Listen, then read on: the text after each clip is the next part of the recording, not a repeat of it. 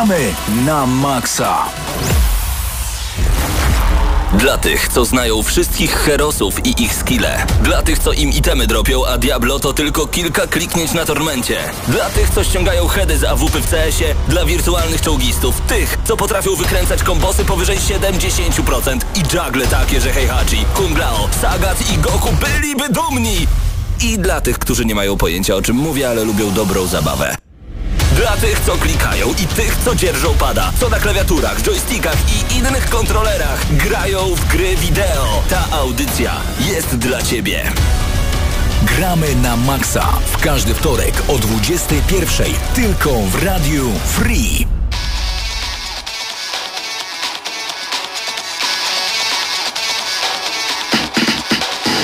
Wiesz co się stało? GNM znów zrobiło comeback. Mam tu gadżetów, jakbym był Jamesem Bondem. Pięknie. To nie ja, to Don Góralewsko. Paweł Typiak oraz e, Mateusz Widot teraz razem z wami. Tu gramy na maksa. Razem z nami oczywiście większa ekipa, ale teraz my jesteśmy właśnie przy mikrofonach, a także przed kamerami. Witamy bardzo gorąco, szczególnie nowe osoby, które do nas dołączają, a jeszcze bardziej osoby, które są z nami co tydzień.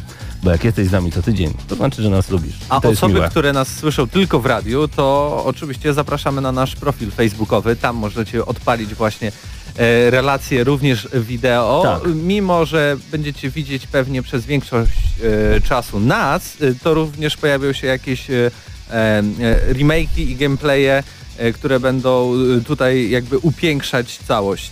Tak jest. E, My w takim razie sprawdzamy teraz różnego rodzaju rzeczy związane z technologią, która prawdopodobnie nas e, na chwilę obecną przerosła i nie słychać nas na streamie. Słyszałeś o tym? No właśnie się tak martwiłem. No tak może być. No trudno. E, Tak czy siak jesteśmy cały czas w Radio Free, więc e, zapraszamy Was bardzo gorąco do tego, żebyście także odpalili Radio Free, jak zawsze o 21. Mateusz, Ty jako e, twórca em, przede wszystkim GNM+, powiedz mi, co w tym odcinku gramy na Maxa Plus, czyli podcastu, który pojawi się już jutro wieczorem właśnie na YouTubie. Tak, 331 odcinek GNM Plus nagraliśmy właśnie przed samą audycją. Tam rozmawialiśmy e, między innymi o takiej ciekawej dosyć produkcji, o której e, ostatnio całkiem głośno, czyli Atomic Heart. To jest, to Ci się spodoba akurat, bo to jest takie połączenie Bioshocka, Mm. e, klimatów takich trochę cyberpunkowo-postapokaliptycznych Wow. i wszystko się dzieje w Rosji, na terenie ośrodka badawczego, gdzie stały się różne bardzo dziwne rzeczy. Mamy dużo tutaj takich androidów, które jeszcze nie są do końca skończone, które się zbuntowały. E, No i z tym całym światem musimy e, troszkę walczyć, a także rozwikła, rozwikłać tą za- zagadkę jako agent e, KGB. E, Co tak naprawdę się stało tam. E, Ale to jest tak, taki zarys e, totalnie e, ogólny e, całej tej historii. Sam gameplay, sama rozgrywka, którą możecie obejrzeć na, na YouTubie, jeśli wpiszecie sobie tam gameplay 10 minut Atomic Heart, no wygląda niesamowicie. Jak zobaczyłem pierwszą scenę, mówię, o, Crysis i to połączony z Bioshockiem i to Ja. wszystko jeszcze tak świetnie brzmi, żebyś ja wiem, powiedział co to, Dolby ja wiem Atmos. co to, ja wiem co to, ja wiem co to, ja teraz to kojarzę, rzeczywiście. Y, Crysis plus Bioshock i to połączenie, pamiętam kiedyś swoich ust już również e, słyszałem.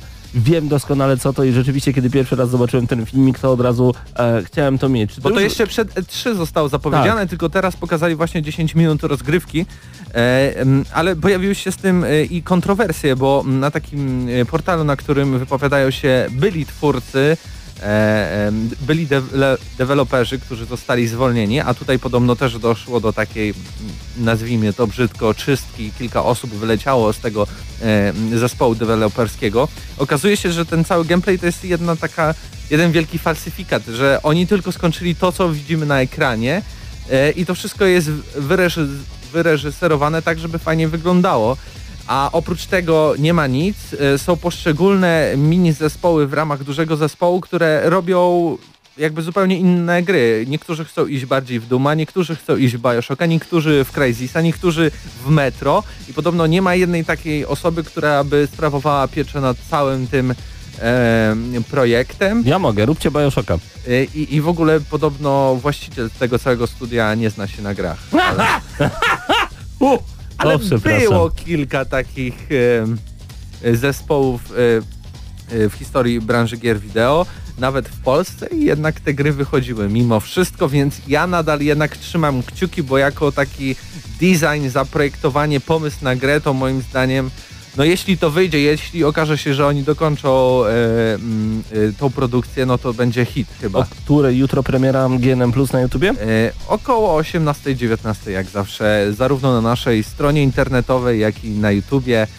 Będziecie mogli sobie posłuchać, pobrać ten podcast. Oprócz tego jeszcze wspomnę mm, króciutko o, o e, kolejnym temacie, który poruszyliśmy na GNM+, czyli remake Resident Evil 3. Bo, Dla e, mnie to było pewne jak techno w trendzie. bo Capcom powiedział, jeśli wam się spodoba dwójka i wszyscy powiedzą, że jest fajne, chcemy więcej, to możemy zrobić. Szczególnie, że oni trójki nie odnawiali w żaden sposób nigdy. Ona była na PlayStation 2, na PC być może, nie jestem pewny. Na pewno była na GameCube'a. Chyba na Xboxa pierwszego, ale nie dam sobie nic uciąć. No i nic z tym nie robili. Z dwójką zresztą było bardzo podobnie, jak zrobili remake. Swoją drogą, yy, od dzisiaj już w końcu będziemy mogli pograć, bo Cenega podesłała nam em, grę do recenzji, także za tydzień spodziewajcie się naprawdę Tak. pięknej recenzji Resident Evil Paweł 2. Stachyra razem z Pawłem Typiakiem, bo Paweł Tak. Stachyra swoją kopię e, dorwał na PC, tak więc ty będziesz miał jakby wrażenia z e, wersji konsolowej na Xboxie. Która jest super, bo to jest Xbox One X Enhanced, czyli gra rozszerzona dla Xbox One Atmos. X i jest Dolby Atmos, a w nie każdej grze jest i y, w demie już zauważyłem, w wersji demo zauważyłem, że rzeczywiście ten dźwięk jest przyjemny, ale grałem cicho i niestety no, do Dolby Atmos trzeba troszeczkę podbić ten dźwięk, żeby, żeby usłyszeć e, różnego rodzaju niuanse. No dobrze, y, nie I pytam... trzecia rzecz, ostatnia, to, to Aha, bo już E, miałem nie pytać, żeby to była niespodzianka. Metro. Okej, to już koniec niespodzianki. Co z Metro? A, odnośnie tego, że się przenoszą do Epic Store. Tak, tak. W ogóle co ty o tym sądzisz?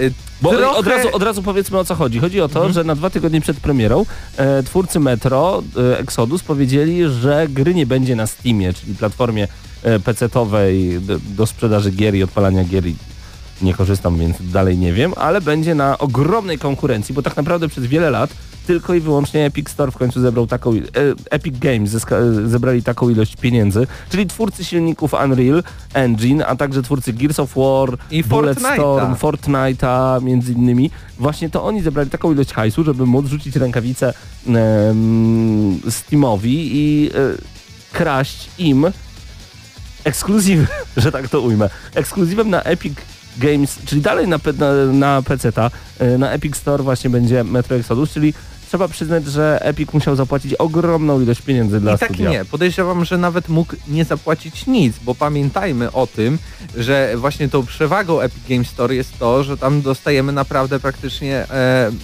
wszystko, co gra zarabia. Nie? Tutaj 30-40% 30. 30. 30% e, zabiera Steam, a tam zabiera 15? 10? nawet mniej 10, 8, w zależności też od jakby tam układów. Podejrzewam, że przy takich dużych grach też można e, e, się dogawać, Mhm. dogadać i, i negocjować to wszystko.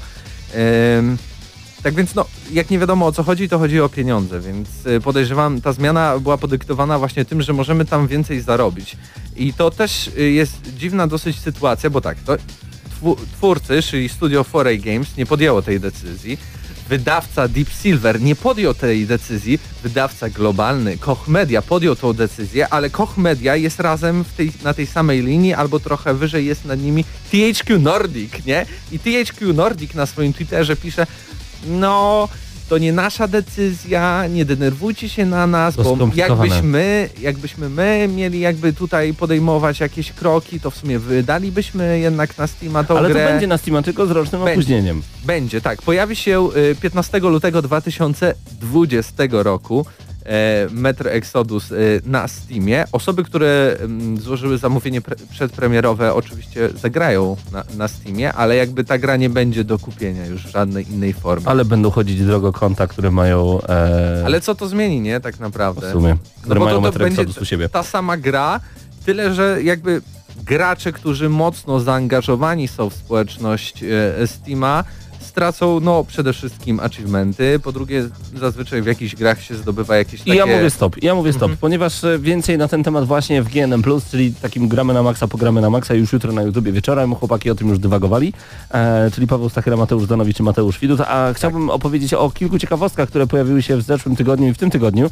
E, znamy pełną ofertę Games with Gold na luty 2019. jest zaskakująca. Dla mnie jest naprawdę ciekawa, Chodzi szczególnie... mi o ostatni tytuł, który razie- będzie z, z trybem wieloosobowym. Pierwszego, dobra, za Xboxa. chwilę. Tak jest, dobra, już powiedzieliśmy wszystko i koniec. Nie, no nie wiadomo No jaki nie. to tytuł. Więc tak, Bloodstained Curse of the Moon e, na Xboxa One. Z, szczerze, na początku myślałem, że to jest jakaś Castlevania. Tak wygląda No okładka. ta, ta okładka z daleka faktycznie. Tak, do tego Bomberman R. E, No, świetne. super Bomberman R. One. Ej, sorry, ale ten Bomberman R był takim prawie system sellerem Switcha.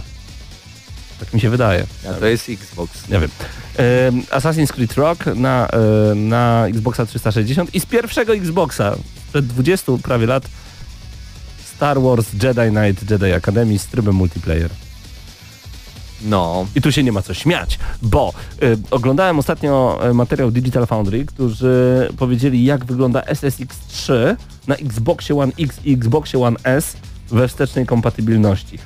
To są to są gry podbite do takiej rozdzielczości, do 4K oczywiście, do takiej płynności, takiej rozdzielczości, nie, spada, e, nie spadają klatki w ogóle, jest framerate na X w ogóle już e, cały czas stały, a na One S zdarzają się drobne dropy animacji, gdzie e, na PlayStation 2 zdarzało się tego bardzo dużo, a na Xboxie dość dużo. I ta gra po prostu to jest jak gdyby nowa gra. Jeżeli ktoś chce sobie sprawdzić, to można, wiesz, za dwie, trzy dyszki sobie kupić wersję jakąś taką używaną z Allegro z pierwszego Xboxa z 2004 roku, tak się domyślam, że mniej więcej może wtedy ta gra wyszła i naprawdę mieć fenomenalną jazdę, jeżeli chodzi o SSX3. Także e, tak to wygląda ze wsteczną kompatybilnością. To jest w ogóle fenomenalne i mam nadzieję, że PlayStation 5 też będzie miało coś takiego, aczkolwiek na razie cieszę się, że w ogóle Xbox poszedł, no ja nie powiem, że po rozum do głowy, bo nikt nie oczekiwał od nich, że oni to zrobią. To było takie, takie marzenie ściętej głowy. Oni to zrobili i to wygląda dużo, dużo Może piękniej. to też y, bardzo ciekawie brzmi, e, jeśli przywołamy plotki sprzed y, ostatniego tygodnia, kiedy to okazało się, że te wszystkie gry, które były teraz w produkcji z uniwersum Gwiezdnych Wojen od Skasowano. Electronic Arts zostały skasowane. Ten Tak. taki z, y, y, Gwiezdne Wojny z otwartym światem, Gwiezdne Wojny Uncharted, to wszystko jest skasowane, zostaje chyba e, te Gwiezdne Wojny, które mają wychodzić e, pod koniec tego roku, ale zapomniałem właśnie, jakie mają podtytuł. Ale Respawn to robi, ludzie od Tita- Titanfalla 2, więc A, nie, jeśli okej. chodzi o fabu taki e, film e, interaktywny mm, e, akcji, to na pewno podołają temu zadaniu. Bez dwóch zdań. Respawn potrafi robić takie rzeczy. Nie wiem, czy słyszałeś, ale Quantic Dream podobno nie będzie już wydawał tylko na konsolę PlayStation. Nie, bo chińskie NetEase zakupiło pakiet, ale mm, taki mniejszościowy e, e, studia Quantic Dream. Okej, czy to oznacza, że zobaczymy dużo ich gier nowych, albo chociaż jedną grę na Xboxie? Nie no, jak masz pakiet mniejszościowy, to nie masz nic do A. gadania. Możesz tylko troszeczkę sobie na tym zarabiać. A słyszałeś, że podobno Microsoft chce wykupić The Farm 51? The Fun 51. No nie, Nasze polskie studio. raz... To no, byłoby ciekawe, gliwickie studio. I że oni mieliby wtedy wyłączność na wszystkie gry, które zrobi The Farm 51 w przyszłości. Myślę, że to by był Plotka byłby oczywiście to bardzo ciekawy pomysł. Y, Tym bardziej, że The Farm 51 ma świetną technologię tą skanowania całego Tak. otoczenia i w przypadku, no jednak y, Microsoft tutaj bardzo idzie w stronę tego, żeby tworzyć jak najmocniejsze konsole.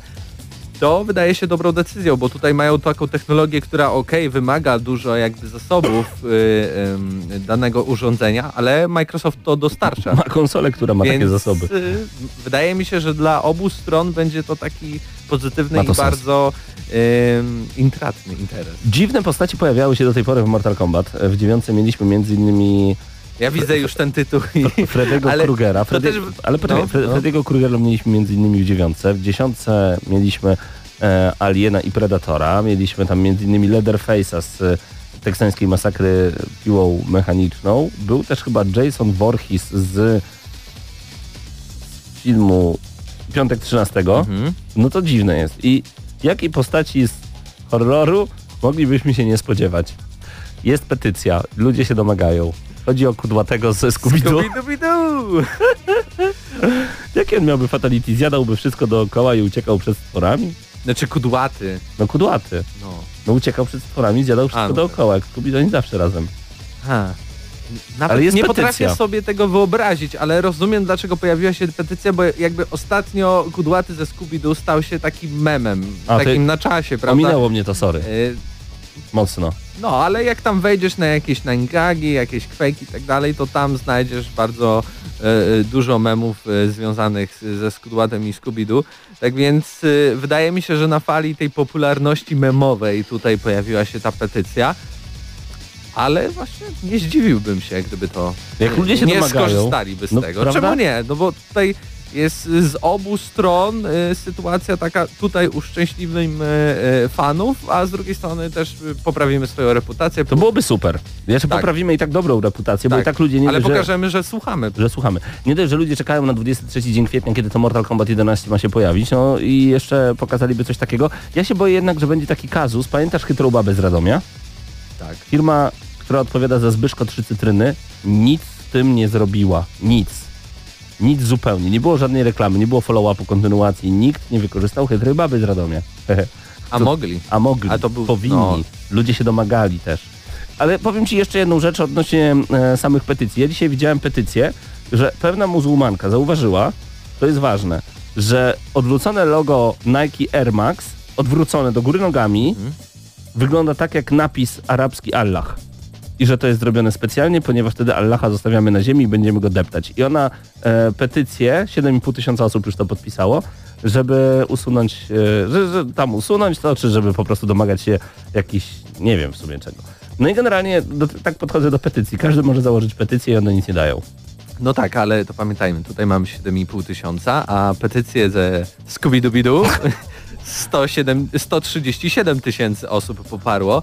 Może E, już więcej, e, czekaj, Tym bardziej, że to tak naprawdę e, postać e, dosyć pozytywna i... 167 A, 915. już w tym momencie, prawda? tak, Bo czytaliśmy 917. newsa. Właśnie ktoś słucha gramy na Maxa podpisał. I jeszcze dwóch.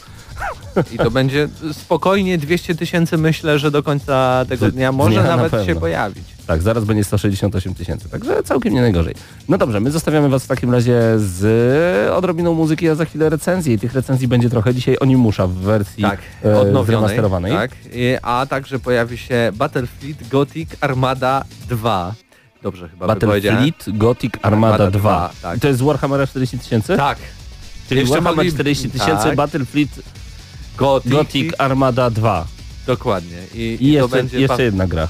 e, Mateusz Zdanowicz opowie o Antem, bo teraz Anthem była VIP demo. Z, z, zamknięte VIP demo, ale oczywiście y, już tutaj zaznaczę, jeśli was y, ominęło, to nie dostaliście zaproszenia, to w ten weekend będzie otwarte demo, więc każdy z nas Plebs będzie demo. mógł Na plebsu, e, każdy może. spróbować, jeśli serwery zadziałają, bo okazało możesz, się, ja że w tym VIP demie Tylko można było włączyć na Aha. przykład ty, ty, ten, stronę e, jakby planszę startową i to Ale- trzy godziny czekałeś na zalogowanie. Ja rozumiem, że tutaj chodzi o to, że okej, no u nas tylko Mateuszowi udało się dostać do tego dema. Natomiast po co się robi VIP demo? Tylko po to, żeby ludzie jeszcze bardziej czekali? Czy Nie, żeby żebyś kupił Origin Access Premier i zapłacił pieniążki. Się... No w sumie głupi ja jestem i pytam o takie rzeczy. Tu gramy na maksa, zostańcie z nami jak najdłużej, bądźcie z nami na Facebooku. Nie wiem, czy nas tam słychać, ale na pewno słychać nas w Radio Free. A w Radio Free nas nie widać, a tam nas widać, więc złączcie to jakoś ze sobą. Gramy na maksa.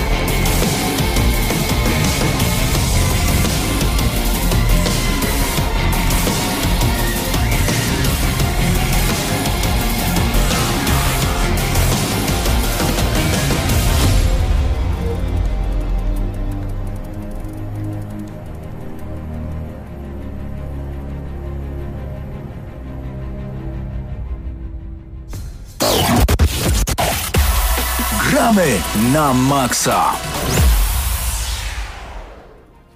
I w Gramy na maksa czas na kolejną recenzję. Tym razem recenzję gry pecetowej. E, Battlefleet Gothic Armada 2. Udało mi się powiedzieć ten skomplikowany tytuł. Kolejną? Była jakaś recenzja dzisiaj? Nie było. To prawda. No nic, nie, nie zrobimy tu magii edycji, nie, nie, nie zamienimy tej kolejności, żeby, żeby tu pasowało, ale nieważne. Więc pierwsza recenzja w GNM e, w tym tygodniu, Battlefleet Gothic Armada 2 właśnie, e, sequel strategii wydanej bodajże dwa lata temu, czy trzy lata temu na PC. E, w świecie Warhammera 40 tysięcy, to jest chyba najważniejsze, bo Warhammera 40 tysięcy nie ma w tytule jakby tej gry, więc to może być trochę mylące dla niektórych. Tak mi się nie wydaje. gry. Nie pomyl gry właśnie, ciekawe jakby to było, jakby ktoś szukał jakichś ciekawych gier właśnie z tego uniwersum i nie mógł znaleźć tej strategii. Ale e, gra wyszła pod koniec stycznia 25, właściwie to bardzo niedawno. E, mieliśmy dostęp do wczesnej wersji, bo były też parę testów beta, w których były potyczki online, czy potyczki z komputerem, kawałki kampanii. A teraz już pograliśmy trochę w pełną wersję i mamy już wyrobione zdanie na temat tej gry, która e, składa się z kampanii dla pojedynczego gracza, e, kampanii, w której możemy pokierować różnymi frakcjami. Mamy też oczywiście tryb potyczek e, z komputerem albo tryb potyczek online z innymi graczami w sieci, a podstawowym założeniem są walki kosmicznych, wielgachnych statków. Przy czym e, warto zaznaczyć, że nie walczymy w 3D, tak jak zazwyczaj jest, w, znaczy zazwyczaj, jak czasami bywa w grach kosmicznych, tylko walczymy na takiej jakby planszy. To jest troszeczkę tak jak... E, taka... World of Warships? takie tak, naj, tak, najbliższe jest, porównanie? to są, my pływamy tak naprawdę w kosmosie, e, ale to jest oczywiście e, takie, to nie jest rozwiązanie, które przeszkadza, to jest po prostu założenie tej gry.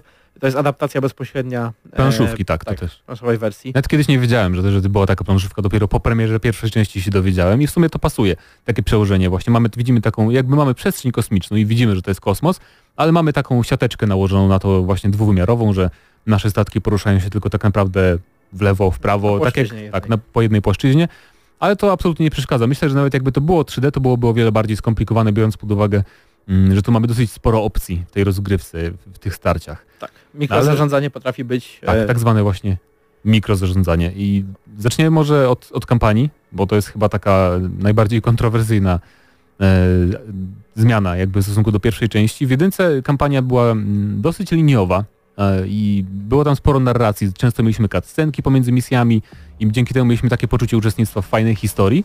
E, I w dwójce też mamy cutscenki, ale są one jakby zauważone tylko na początku kampanii, potem dopiero na samym końcu. No właśnie mamy, bo tak naprawdę mamy tutaj te cztery kampanie, przy czym jedna z nich to jest prolog, który warto przejść przed yy, dowolną następną. Nawet nie tak, można no, zacząć jakby... kampanii bez przejścia prologu, wydaje mi się. Mm, możliwe. Tak, e, ja go przechodziłem już przy, przy okazji e, bety, natomiast e, prolog jakby wprowadza was w, w wydarzenia, w okolice i tak dalej, w które się będziecie poruszać i którą będziecie podbijać, a potem wybieramy jedną z trzech kampanii. I tutaj mamy do wyboru Imperium, czyli ludzi, e, Nekronów, takie mm, termina, terminatorzy połączeni z Egipcjanami oraz e, tyranidów. tyranidów. czyli wielkie latające robale, które zjadają inne statki kosmiczne. Zergi ze StarCrafta były wzorowane na tyranidach właśnie, więc... Tak. I e, tutaj e, każda z tych kampanii jest niestety taka sama, to znaczy tak jak w, e, w pierwszej części mieliśmy właśnie taką ładnie uszytą, e, trochę poprowadzoną jednak liniowo tą kampanię imperialną, tak tutaj mamy po prostu taki e, pół, znaczy taki w zasadzie otwarty powiedzmy świat, że, to, tak, że tak się wyrażę. Ta gra trochę przypomina takie gry 4X, chociaż jest trochę mniej skomplikowana. Tak, mamy ma mapę galaktyki i możemy jakby przemieszczać swoje, swoje floty w różne, jakby na orbity różnych planet, żeby tam właśnie przejmować nad nimi kontrolę po kolei. I tak naprawdę ta główna różnica między tymi frakcjami w kampaniach jest taka, że mamy trochę inne opcje, na przykład Um, możemy budować inne rzeczy, żeby bronić tych planet, które przejmiemy już i tak naprawdę to jest taka główna różnica.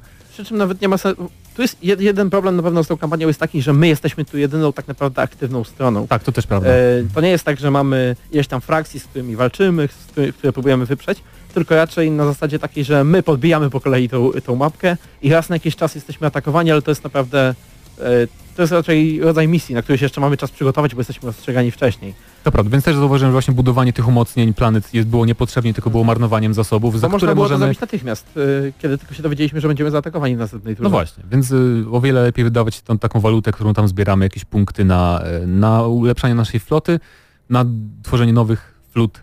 Fli, flut. flut. tak. Na tworzenie nowej, nowej floty, na przykład na ulepszanie naszych, tam mamy takie powiedzmy drzewko umiejętności, które też sobie ulepszamy w trakcie kampanii, ale najważniejsze no pozostają jednak same bitwy i no one są na pewno najlepszą częścią w ogóle tej gry. To jest, naj, naj, naj, mm, to jest coś, co się nie zmieniło i zostało usprawnione. E, mamy mm, nie dość, że bardzo dużo umiejętności, to jeszcze poszczególne floty, one naprawdę się od siebie różnią. Kiedy gramy na przykład orkami, no to co, pakujemy sobie e, stat- jak najwięcej takich statków, które będą ładnie taranowały przeciwnika i zbliżamy się jak najszybciej, żeby, żeby po prostu e, Tak, żeby, go. żeby taranować i wykonywać abordaże. Na przykład Tak. z kolei, jeżeli mamy tyranidów, to jest nowa frakcja w tej grze. E, To są właśnie, tak tak jak powiedziałem, zergowie ze StarCrafta naj- najłatwiejsze porównanie, więc to nie są nawet statki, tylko to są wielkie jakby Organizmy. organizmy, tak? Jakieś takie potwory latające ogromne. I one na przykład mogą tak bardzo szybko przyspieszać, atakują kwasem, e, mają też takie pociski, ale na przykład kiedy zamiast atakować myśliwcami wystrzeliwanymi z naszego pokładu, to lecą na statek wroga takie na przykład przyrośnięte nietoperze, albo jak atakujemy ostrzałem robaków statek przeciwnika, więc jest to bardzo fajnie, szczególnie jak sobie przybliżamy kamerę, żeby oglądać to z bliska.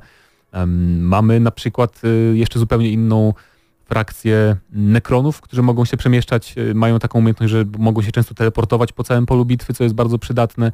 No i mamy oczywiście tych, tych typowych takich mm, naszych im, Podejrzanych. imperialistów, imperialistów tak, y, którzy mają floty Space Marines y, i to jest taka nie najbardziej zwrotna frakcja, ale taka najbardziej uniwersalna chyba i możemy No tak, bo sobie... tam mamy, mamy raczej kosmicznych Marines, czyli taką bardziej abordażową, e, silną frakcję, mamy podstawową taką e, frakcję dobrą do wszystkiego, czyli, czyli imperialną marynarkę, no i mamy mechanikum, które ma troszeczkę powolniejsze chyba te statki, ale jednak, jednak one przy, jak przywalą, to przywalą. Takie Tak? specjalistyczne bardziej są, jest ta Mhm. flota Mechanicus. E, mamy, mamy Eldarów, takie elfy tutejsze. Jest, Mm, są też Tau, których też nie, nie, też nie było w jedynce Tak. chyba. Nie, były dodane później, Później po po premierze. premierze. E, Ogólnie jest Warto 12 też frakcji. zaznaczyć, tak, warto też zaznaczyć, że te frakcje, one tak jakby nie są pojedynczymi frakcjami, tylko one się czasami dzielą na podfrakcje, które e, mogą się od siebie mocno różnić, co widać szczególnie przy chaosie, gdzie każdy z bogów ma swoją oddzielną flatę i jednak troszeczkę zmienia się tutaj e, model rozgrywki.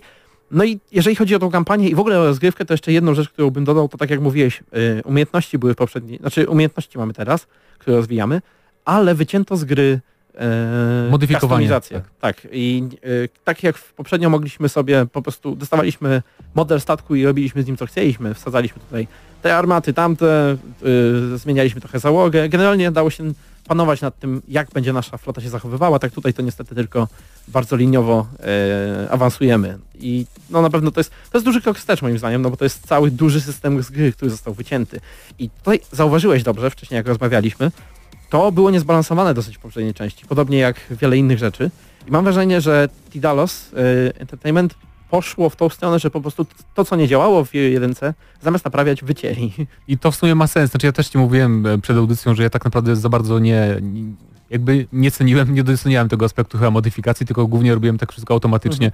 Em, ale faktycznie, może też właśnie dlatego, że teraz każda z tych frakcji 12 ma cztery jakby, jakby to nazwać, no. e, Subfrakcje. Subfrakcje, czy jakby każda z frakcji ma cztery style rozgrywki, można powiedzieć, dlatego też może Smaki. po części to zastąpiło tą taką modyfikację mechaniczną tych naszych statków po części, więc może dlatego to wycięli, nie, nie mam pojęcia, ale E, sama rozgrywka jest bardzo podobna jednak ta, taka, bo jeżeli nigdy nie graliście w jedynkę, to ym, po prostu mamy zazwyczaj, no maksymalnie tam kilkanaście statków, bodajże 12, to też zależy od takiego limitu jakby Ale punktów. zwykle mniej, bo też właśnie... Zwykle mniej, tak. Na przykład mamy. 6-8 statków mniej więcej i po prostu ustalamy je, ustawiamy je na takiej linii startowej, zaczynamy mecz yy, i wskazujemy, gdzie się mają udać. Nie, nie widzimy od początku wrogów, tylko dopiero jak się zbliżą na odpowiednią odległość, albo jak wykonamy skan i możemy właśnie atakować. Każdy praktycznie statek ma działa i na burcie, i na dziobie. W większości przypadków i to też zadają różne obrażenia. Możemy wybierać na przykład, czy celujemy wrogiemu statkowi w systemy broni, czy czy celujemy bardziej w silnik, więc to jest taka warstwa em, no, dosyć sporego mikrozarządzania właśnie. Tak, i na co, pewno warto się ma zapoznać- robić. Warto się na pewno zapoznać z możliwościami naszych wrogów, bo wtedy wiemy jakby w co celować i na czym się skupić. Tak jest, na E, przykład Elda, Eldarom warto celować w tarczę, e, bo są dosyć słabi, z kolei orków warto trzymać na odległość i tak dalej, więc są tu bardzo różne zależności, w zależności od tego, z kim, z kim walczymy. Warto zaznaczyć, że w porównaniu z poprzednią częścią mamy tylko tak naprawdę dwa y, tryby gry, gdzie w jedynce mieliśmy ich sześć, z czego jeden jest dostępny tylko w singlu, to znaczy nie możemy w niego grać przez internet i to jest w ogóle to dla mnie niezrozumiałe, powiem Ci szczerze, bo wydawało mi się, że to jest tylko na betę, że w becie będzie jeden tryb gry, a tymczasem no nie dość, że został jeden tryb gry, nie ma żadnego rozwoju, no ciężko jakby wyobrazić mi sobie, po co miałbym zostawać w tej grze i grać w multi. A mi ten tryb dłużej. bardzo pasuje akurat, to jest jedyny jasne, z jasne ten, ten tryb to jest taki King of the Hill, tak? Mamy, mamy e, Tak jak na mamy w. Component of Heroes czy w Dawn of War, że po prostu musimy przejąć, zdobywamy punkty takie zwycięstwa, im więcej jakby takich obszarów mamy pod swoją kontrolą, więc musimy się przemieszczać, E, więc to nie jest taki zwykły Team Deathmatch, jaki był podstawowym trybem w multi. Najwięcej Ale- ludzi grało jednak. Ale ileż można? Wiesz, No w to sensie prawda, no. nie, mamy, nie mamy y, konwoju, eskorty, takich różnych trybów, które miały troszeczkę inne zadania, ciekawsze czasami. No wydaje mi się, że to może być trochę zguba, bo no mówię, ta gra wydaje mi się pod wieloma względami krokiem wstecz. Pomimo tego, że jakby jest na większą skalę, ma więcej frakcji, jest ładniejsza, płynnie chodzi, to ciągle mimo wszystko y, czuję, że z tej gry więcej wycięto niż nam dano. To jest prawda pod pewnym względem i właśnie już przejdziemy do podsumowania. Ja zacznę od tego, że graficznie ta gra jest fenomenalna i e, za dużo czasu spędzam na zbliżeniach. Przy, przy, przybliżam kamerę tak, tak, wiesz, tak do tych statków, żeby je pooglądać z bliska, że coś się dzieje, zapominam pauzować w ogóle rozgrywkę i przez to mam potem kłopoty, ale wygląda fenomenalnie. Po prostu szczegóły statków są takie, jakbyście poszli sobie do sklepu e, właśnie z figurkami warhammerowymi i obejrzeli wystawę. To naprawdę są do najmniejszego szczegółu te wszystkie okręty i modele dopracowane. Fenomenalnie to wygląda.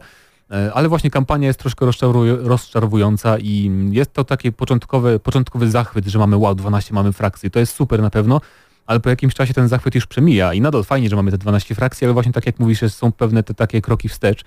E, I dla mnie, dlatego i właśnie też przez tą kampanię e, dwójka będzie oceniona trochę mniej, bo pamiętam, że jedynkę oceniłem na 8, a dwójce dam jednak 7.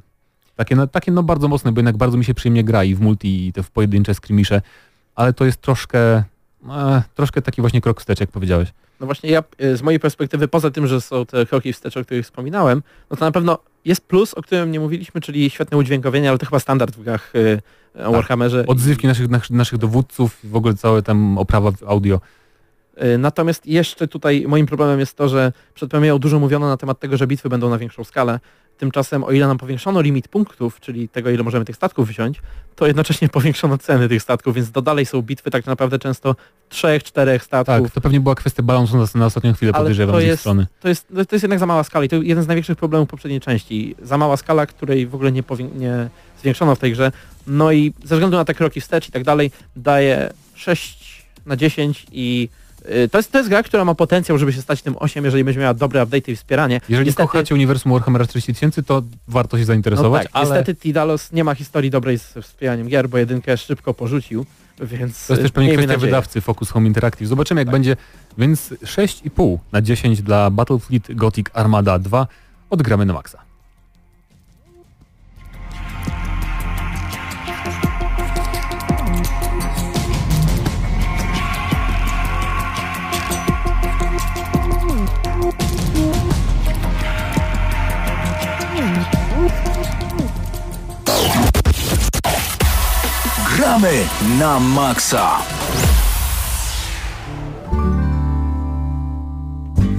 Almost heaven. West Virginia, Blue Ridge Mountains, Shenandoah River. Life is all there, older than the trees, younger than the mountains, blowing like the breeze. Country roads, take me home to the place I belong. West Virginia, Mountain Mama, take me home. Country roads, all my memories gather round her. Miner's lady, stranger to blue water dark and dusty, painted on the sky. Misty taste of moonshine, teardrops in my eye. Country roads,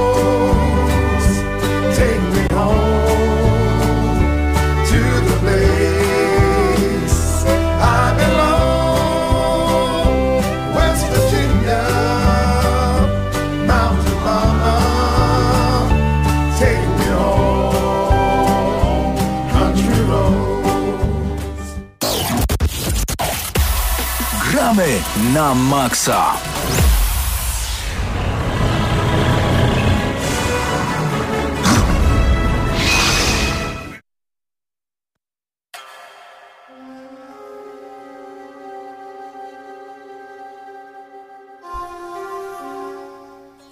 Gramy na Maxa, czas na kolejną recenzję dnia dzisiejszego. Tak, i tym razem to dobrze powiedzieliśmy, bo to jest kolejna recenzja, a ta pierwsza nie była kolejną. Jakby I znowu w roli głównej Mateusz Zdanowicz, a także Krzysztof Lenarczyk, który... Tak, bo recenzujemy Onimusza Warlords, ale tak naprawdę ja recenzuję, a ty dopytujesz, bo ty grałeś w oryginał Onimuszy. Tak, ja w Onimusze grałem, no myślę, że 10-15 lat temu to lekko ręką, bo y, z góry naszym słuchaczom trzeba powiedzieć, że mimo tego, że gra pojawiła się 15 stycznia 2019 roku, to jest to zremasterowana wersja pierwszej Onimuszy z roku 2001. E, dlaczego ta gra powstała? Można też powiedzieć, że mm, niemalże na fali hypu y, remake'ów i tych wszystkich remasterów, które Capcom wypuszcza, bo pojawiło się innymi właśnie Resident Evil 0, czy teraz y, y, kompletny remake Resident Evil 2. Y, pojawiła się też y, przy tej okazji Onimusza i tak naprawdę w związku z tym, y, że ja tę grę zapamiętałem trochę jak rezydenta w feudalnej Japonii, to chciałem się zapytać y, Ciebie, czym tak naprawdę ta gra jest i czy dobre mam skojarzenie. E, No ja ci powiem, tak jak mówiłem, nie grałem w oryginał, ale jak odpaliłem remaster, to też miałem wrażenie, że gram w Rezydenta, szczególnie w dwójkę, ten oryginał dwójki. Nie mylmy, teraz będziemy mieć problemy z tymi Rezydentami wszystkimi, e, że to jest to samo, ale jeżeli chodzi o, o sterowanie przede wszystkim, to mnie uderzyło. E, mamy, mamy statyczną kamerę w każdej lokacji, e, która nam się jakby, no nie obraca się za bohaterem ani nic takiego, czyli na przykład przechodzimy do kolejnej części pomieszczenia, to mamy taki czarny ekran przez momencik i widzimy wtedy z innej perspektywy ujęcie akcji, e, więc to jest na pewno, na pewno się kojarzy z, z Rezydentem, tak samo jak zresztą Capcom robił e, Dino Crisis, prawda, który też był bardzo rezydentowy. Ale od początku zacznijmy. W Onimuszy wcielamy się w samuraja, który ma uratować księżniczkę. I ta historia jest dosyć prosta, ale są tam takie, powiedziałbym, polityczne plot twisty ze złym generałem i tam też dowiadujemy się skąd się wzięły te demony w naszym świecie, e, bo akcja się dzieje w feudalnej Japonii. Ale tak naprawdę historia nie jest pod żadnym względem ani zaskakująca, ani emocjonująca jak dla mnie. Nie wiem, czy pamiętasz w ogóle, co tam się działo ze swojej perspektywy? Szczerze nie za bardzo, ale... No właśnie. E, Też- Pamiętam, że czerpałem dużą przyjemność z zabijania demonów, a chyba przede wszystkim o to w tej grze chodzi. No to jest prawda. Jeszcze powiem, że też może dlatego, że ta historia tak jest trochę słabo odbierana, przeze mnie przynajmniej, jest okropny dubbing angielski. Przerażający dubbing angielski po prostu. Musiałem zmienić szybko na japoński. Nie dało się w, jakoś z automatu zmienić, czy musiałeś zmieniać język konsoli? Nie, ja grałem wersję pecetową, e, oni muszy i tam wystarczyło tam pozmieniać coś e, w opcjach, tylko musiałem zrestartować grę. Ale jednak wrażenie pozostało to pierwsze. Okropny, to jest chyba najgorszy dubbing angielski, jaki słyszałem w grach. W Rezydencie oryginalnym było o wiele lepszy, czy w Dino Crisis właśnie, więc tu im się to nie udało masakrycznie. Szkoda, że nie zmienili na potrzeby remastera na przykład e, audio zupełnie. E, Ale- Przejdźmy może do, do mięska w takim razie, tak powiedziałeś, co jest złe, co jest złe, to może powiedzmy, co, co jest dobre, bo skoro lądujemy w feudalnej Japonii i, i jakby anihilujemy, może to będzie odpowiednie słowo, hordy No tak, rozpadają się. demonów, które tam się pojawiły, to czy system walki, który ja zapamiętałem jako dość prosty, który pozwala nam łączyć w takie no, mało istotne powiedzmy kombosy, e, czy to jakby się zmieniło, czy to dalej jest taka w miarę prosta gra i, i czy można czerpać z tego sporą przyjemność? E, Walka jest przyjemna, powiedziałbym, ale jest też troszeczkę archaiczna. Może to przez tą kamerę i to, jak, jak sterujemy postacią, ale walka opiera się tylko na tym, że zadajemy ciosy. E, Na początku mamy tylko miecz, potem zdobywamy jeszcze parę innych broni, chyba trzy bodajże odblokowujemy dodatkowe bronie.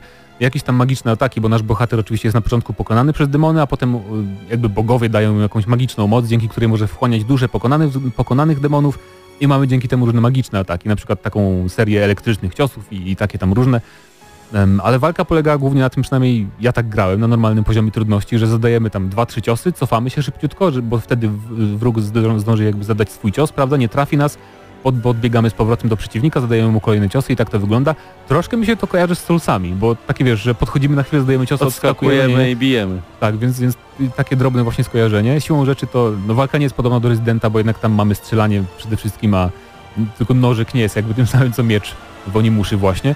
Ale rozgrywka jest raczej prosta. Potem jak odblokowujemy dodatkowe bronie, to możemy nimi bardziej żonglować, więc, więc to jest troszkę ciekawsze.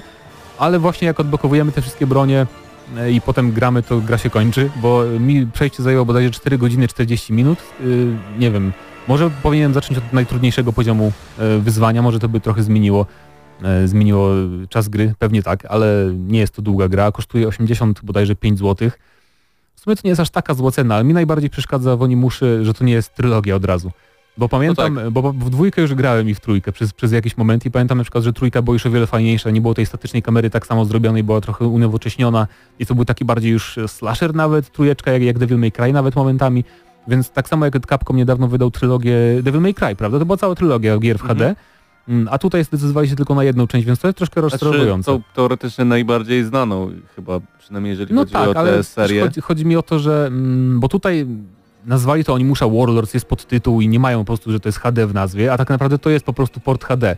I to, to jest chyba też rozczarowujące, że tu nie ma żadnych tak naprawdę mm, ciekawych nowości. Graficznie to jest po prostu tak jakbyście na PC w starej, w starej wersji sobie zainstalowali moda HD po prostu widescreen y, 1080p. Wyprzedziłeś moje pytanie, bo tak naprawdę jeżeli to jest y, wersja odnowiona, zremasterowana, to należałoby zadać, co tak naprawdę w stosunku do, do tej starej gry się zmieniło, bo, bo z tego co wiem, co widziałem, to dalej mamy y, statyczne tła dwuwymiarowe w, Tak jest. w Mhm. średnio dodatku podbitej rozdzielczości, bo to nie wygląda jakoś fenomenalnie nawet dzisiaj.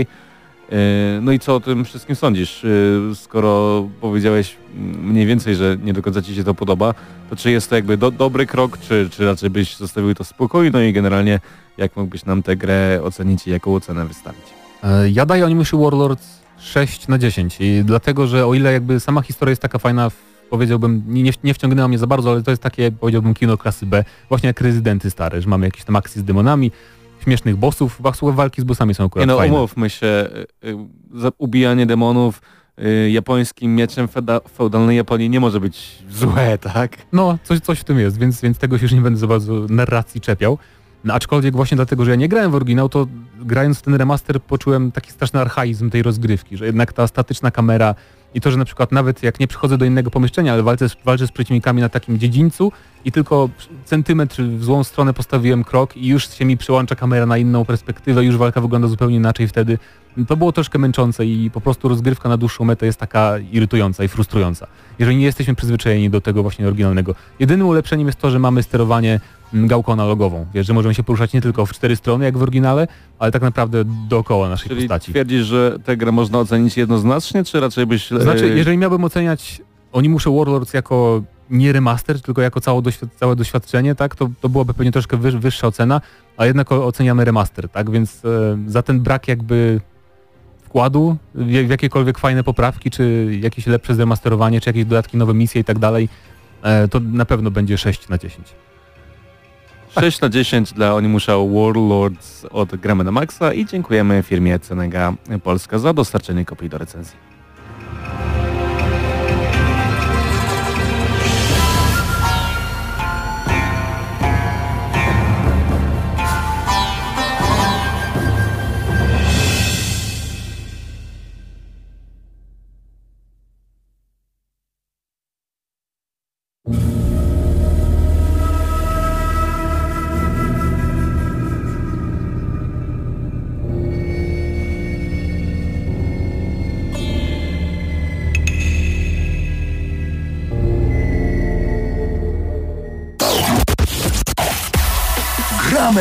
Na maksa.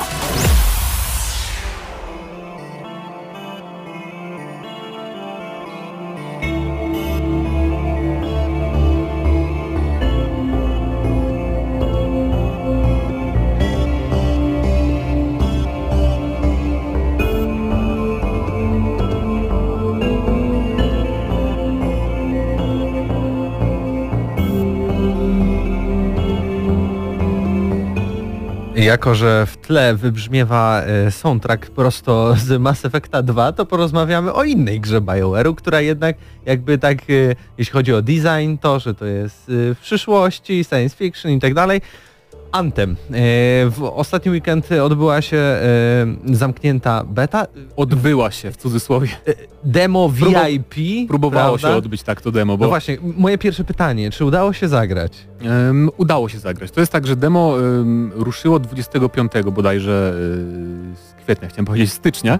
E, Miało ruszyć od 18, pierwszy raz udało mi się zagrać o godzinie 23, ponieważ, wcze- ponieważ wcześniej udało mi się tylko włączać menu główne i nieskończony ekran ładowania misji, więc to był pierwszy problem. E, Później były problemy też y, z tym, że po udanej rozgrywce, po udanej misji y, zdarzało się coś takiego, że po prostu e, jak chciałeś wrócić do głównej bazy, to do widzenia i gra się krzaczyła i trzeba było resetować całego Origina, ja grałem na PC.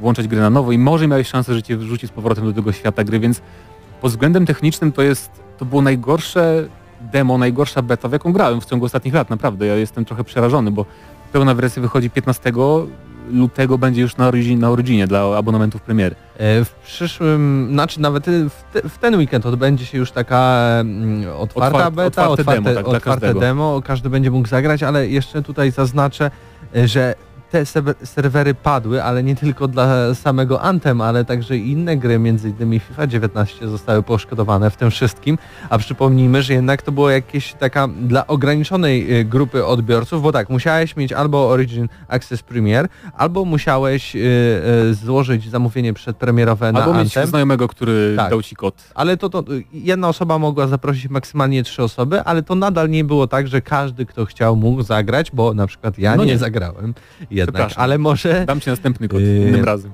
to też dla słuchaczy, którzy pierwszy raz słyszą o Anthem, to może tak ogólnie trochę. Anthem jest grą, którą e, nazywałbym ten cały gatunek MMO Light, czyli MMO w wersji takiej bardziej przystępnej, czyli nie, nie World of Warcraft, tylko Destiny właśnie, albo Division i to jest, to jest ten sam gatunek, co te dwie wymienione gry, e, ponieważ całość opiera się na tym, że wyruszamy na kolejne misje e, i żeby zdobywać loot i rozwijać naszą, naszą postać. I oczywiście jest niby tło fabularne i nawet jest jedna fajna postać poboczna, z którą niestety rozmawiamy tylko w bazie, w mieście głównym i tyle, bo nie, za, nie zabieramy ze sobą postaci na misje niezależnych, tak jak w innych grach BioWare'u. E, ale to właśnie to nie jest, jakby pod względem rozgrywki i struktury to nie jest absolutnie Mass Effect, to nie jest Dragon Age, to jest właśnie Destiny albo Division. Przy czym rozgrywka jest o tyle inna, że w Anthem możemy latać. I to Tak. jest najfajniejsze I dla to w tej trochę wygląda jak Iron Man, bo Tak, te tak, tak, zbroje jednak są takie bardzo masywne, które sprawiają też wrażenie, że ta nasza postać jest jednak trochę bardziej ociężała, ale zarazem może przyjmować więcej jakby obrażeń e, e, na, na swoje No, ciało. I jest, jest jeden taki javelin, bo javeliny się nazywają te egzoszkielety, który jest na przykład bardzo kruchy i dos, dosyć szybko ginie, ale bardzo szybko może się poruszać. Są, bo są cztery różne właśnie javeliny do odblokowania. I co będzie fajne w pełnej wersji, to to, że nie musimy tworzyć jakby nowej postaci gry od nowa, żeby jakby grać inną klasą, czyli tym innym javelinem, tylko będziemy mogli się po prostu między nimi przełączać, więc to jest bardzo fajne, bo w Destiny zawsze mnie to de- denerwowało, że chcę nową klasę, graję od początku samą kampanię, więc tu tego nie będzie na szczęście.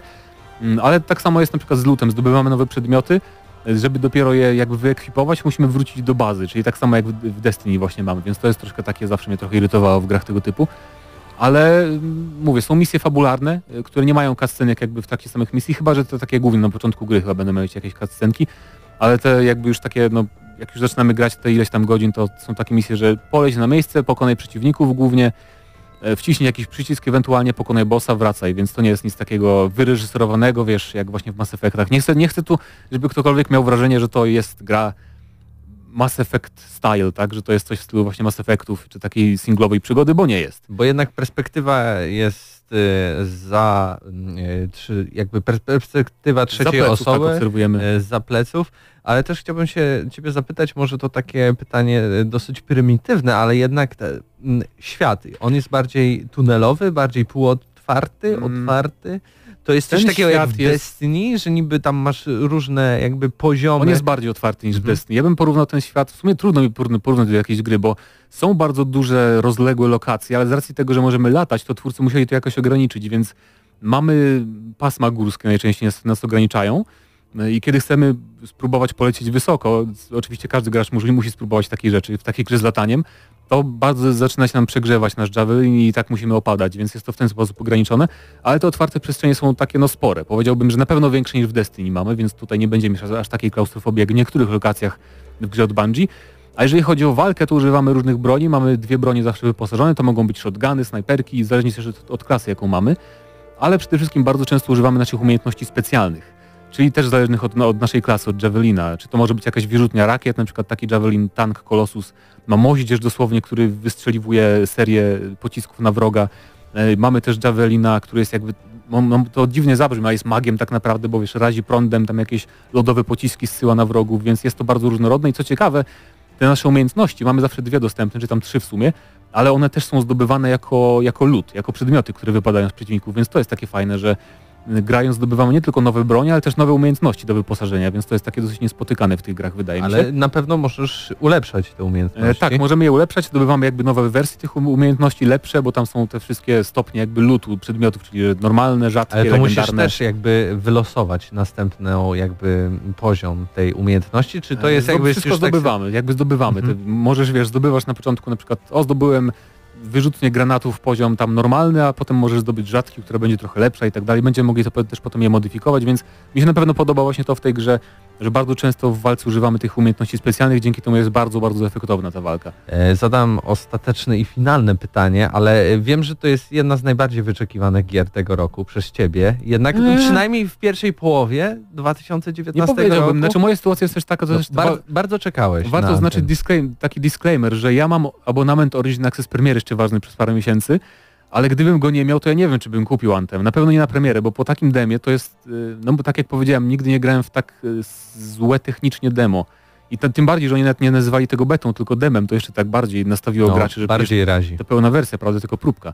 Więc e, ja bym się, na pewno jeżeli interesujecie się Anthem, to zagrajcie w to otwarte demo, który będzie w następny weekend. Jeśli będzie działać. Tak, bo sprawdzicie, czy jak będzie wam działać na waszym komputerze, jak tam na konsoli będzie działało, ewentualnie wtedy rozważcie zakup. Ja na pewno zagram w pełną wersję, bo lu- lubię takie looter shootery, tak? Bo to jest angażujący taki ciąg rozgrywki, że coraz to lepsze przedmioty, ale no nie wiem, czy bym polecał. No Tak na pewno y, w przyszłym tygodniu i my się tutaj podzielimy naszymi wrażeniami już y, z, z tej otwartej wersji dema, E, a za chwilę y, po małej przerwie muzycznej przejdziemy do bardzo ważnej informacji związanej z FIFA 19, bo tu wiele razy się pojawił ten tytuł na antenie Bo już e, działa. Radio Free, a no, FIFA 19 działa, ale co się z nią w ogóle dzieje w innych krajach? Ola Boga.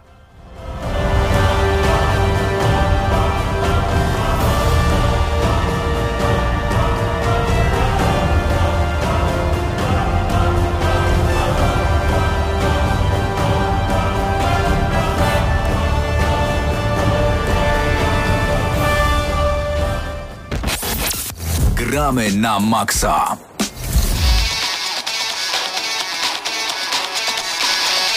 Wiadomo, że jeżeli będziemy mówić o FIFA 19, to razem ze mną Krzysztof Lenarczyk. Cześć Krzysiek, raz jeszcze Cię witam.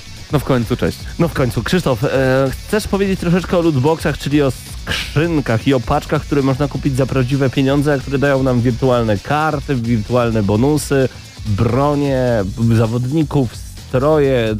Nie tylko o FIFA będziemy mówić, bo stała się rzecz bardzo dziwna w Brukseli. Mów. Czy na tyle dziwna, że mm, Electronic Arts, zresztą wszystko zaczęło się od Electronic Arts tak naprawdę i od Battlefronta 2, który wywołał burzę, ogólnoświatową burzę dyskusyjną na temat lootboxów.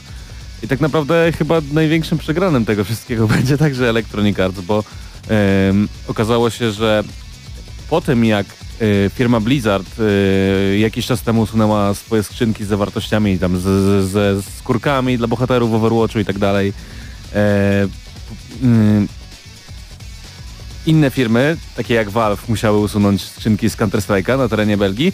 Tak teraz e, z końcem e, stycznia okazuje się, że również w FIFA 19 e, nie do końca znikną paczki z zawodnikami z tejże gry, ale zostanie zablokowana wewnętrzna waluta, którą można e, kupić za prawdziwe pieniądze. To znaczy w grze zostanie waluta, którą możemy zarabiać, ale nie będziemy mogli za własne pieniądze dokupić sobie tej ekstra super waluty, za którą te paczki, e, właściwie tylko paczki można otwierać, bo z tą walutą em, premium powiedzmy nie można było nic innego robić. E, wynika to z tego, że proces, który e, w Belgii został wytoczony Electronic Arts nie poszedł do końca po ich myśli i oni jakby na łamach ugody trwającego procesu e, doszli do tego wniosku, że wyłączenie mm, FIFA Pointsów e, będzie pewną niedogodnością oczywiście dla graczy. E, gracze, którzy, którzy posiadają tę wewnętrzną walutę dalej będą mogli ją wydawać, ale od e, 1 lutego ona nie będzie dostępna na terenie Belgii w sprzedaży. I teraz w związku z tym pojawia się szereg różnych pytań. Czy de facto państwo powinno zajmować się takimi rzeczami? Bo jeżeli chodzi o dzieci, to moim zdaniem od pilnowania dzieci są rodzice, a nie państwo i wydawca gry. No bo dlaczego jakby no nie żyjemy w Związku Socjalistycznych Republik Radzieckich, żeby ktoś miał kontrolować y, odgórnie, co nasze dzieci mają robić. Powinniśmy my sami je kontrolować. A z drugiej strony to tak naprawdę ogranicza y, w dużej mierze e-sport w Belgii, bo bardzo słynny, w sumie chyba najlepszy obecnie belgijski gracz Stefanio Pinia na Twitterze powiedział jasno, że jeżeli chodzi o e-sport FIFA w, y, na terenie Belgii, no to to jest koniec, bo tak naprawdę ym, wszystkie kluby na świecie posiadające profesjonalnych graczy inwestują duże ilości gotówki, żeby ci gracze posiadali jak najlepsze składy, a skoro w Belgii nie będzie się dało tego robić, no to Stefanio Pinia czy inni jego koledzy będą musieli y, robić to jakoś powiedzmy naokoło. E, z drugiej strony też pojawia się inny problem związany z tym, że no każda prohibicja, chyba każdy wie, zwiększa jakby szarą strefę danego tematu, bo pojawił się, pojawił się szereg pewnie różnych firm, który, który umożliwi transfer tych FIFA Pointsów z innych krajów, jakoś przelewanie przez konta, zmienienie regionów i tak dalej, co będzie pe- pewnie be- jest oczywiście niezgodne ze wszystkimi regulaminami, ale kto tak naprawdę będzie patrzył, gdy komuś to będzie potrzebne. No i jakby firmy, które będą sprzedawały tą, tę drugą walutę w grze, czyli monety. Co o tym wszystkim sądzisz, Pawle? Bo czy to jest w ogóle trend na, na 2019 rok, że te lootboxy będą nam zabierane, to wszystko wewnętrzne waluty będą nam ograniczane? Bo to w pewnym czasie było tak, że wszystkie gry w zasadzie posiadały jakieś mikropłatności. Większe, mniejsze, Shadow of Mordor, cokolwiek. Każda praktycznie gra posiadała jakiś, jakiś mały system. Nie, Ciekawsze jest to, że firmy na tych mikropłatnościach potrafiły zarobić drugie Więcej tyle, a nawet niż- jeszcze i więcej niż na samej sprzedaży danej gry. gry. Tak jest, wiesz co, powiem ci, y, jak tak przysłuchuję się całej tej opowieści, myślę sobie, że żyjemy w bardzo dziwnych czasach. Czasach na pewno niezrozumiałych dla naszych rodziców, czasem też nawet dla naszych rówieśników, powiem ci szczerze, bo wydaje mi się, że lootboxy, boostery, FIFA Pointsy i karty i em, punkty, które nabywamy za prawdziwe pieniądze i sam fakt, że w ogóle ktoś w Brukseli próbuje się zajmować takimi rzeczami, wymawiając wszystkim, że mm, jest to swego rodzaju hazard, tak jak powiedziałeś przed chwilą. I druga No, sprawa... znamiona hazardu na pewno ma, Tak, natomiast że- czy jest to hazard? Tak jak powiedziałeś, że ktoś próbuje narzucać, czy ja pozwolę mojemu dziecku podpiąć moją kartę kredytową i korzystać z niej tak jak chcę i że ktoś, ktoś uważa, że y, ja się mogę nie znać na tym, więc lepiej to wszystko zablokować, to jest bardzo chora sytuacja i bardzo niedobra. I wydaje mi się, że możemy rzeczywiście wszyscy pójść w tę stronę niestety i inne kraje również. Polska to jest taki dziwny kraj, e, quasi informatyczny bym powiedział, to znaczy quasi growo informatyczny. Co mam na myśli? E, chodzi mi o to, że bardzo często rząd, widząc, że o, CD Projekt jest tak wysoko, o, pobił już KGHM, o, idźmy w gry wideo. Gry Nagle- wideo są tak ba bardzo, bardzo, bardzo słynne, bardzo sławne, zróbmy to. W drugą stronę, e, wielka tragedia w escape roomach, zniszczmy wszystkie escape roomy i, i polowanie, polowanie na czarownice i niszczenie wszystkich escape roomów, które ludzie, escape roomy są bezpieczne. FIFA Pointsy to nie jest zło. Trzeba pamiętać o takich rzeczach i nie demonizujmy tego właśnie em, w tę stronę, bo to, to już jest przesada, każda przesada jest zła. Powiedziałeś też bardzo mądrą rzecz, że Polska to jest taki dziwny kraj, bo w Polsce też pojawiły się pewne mm, powiedzmy zawiadomienia o znamionach przestępstwa Tak, na tak. temat tego, co, co między innymi robi Electronic Arts i inni wydawcy. E, ale właśnie tak z drugiej strony, tak, jak tak sobie o tym wszystkim myślę, to dlaczego my odgórnie mamy komuś cokolwiek zarabiać? Jeżeli ktoś jakby też chce wydawać swoje ciężko zarobione pieniądze na, na daną mikrowalutę powiedzmy, to czemu ma tego nie robić? No jakby mnie, my jako ludzie czy jako państwo myślę nie powinniśmy nikogo ograniczać, ale wiem, że jest bardzo dużo osób, nawet w Polsce, które są na przykład za tym, żeby takie mikropłatności e, likwidować, czy w FIFA, czy w innej grze, bo oni twierdzą, że to jakby zwiększa ten element pay, tak zwanego pay to win.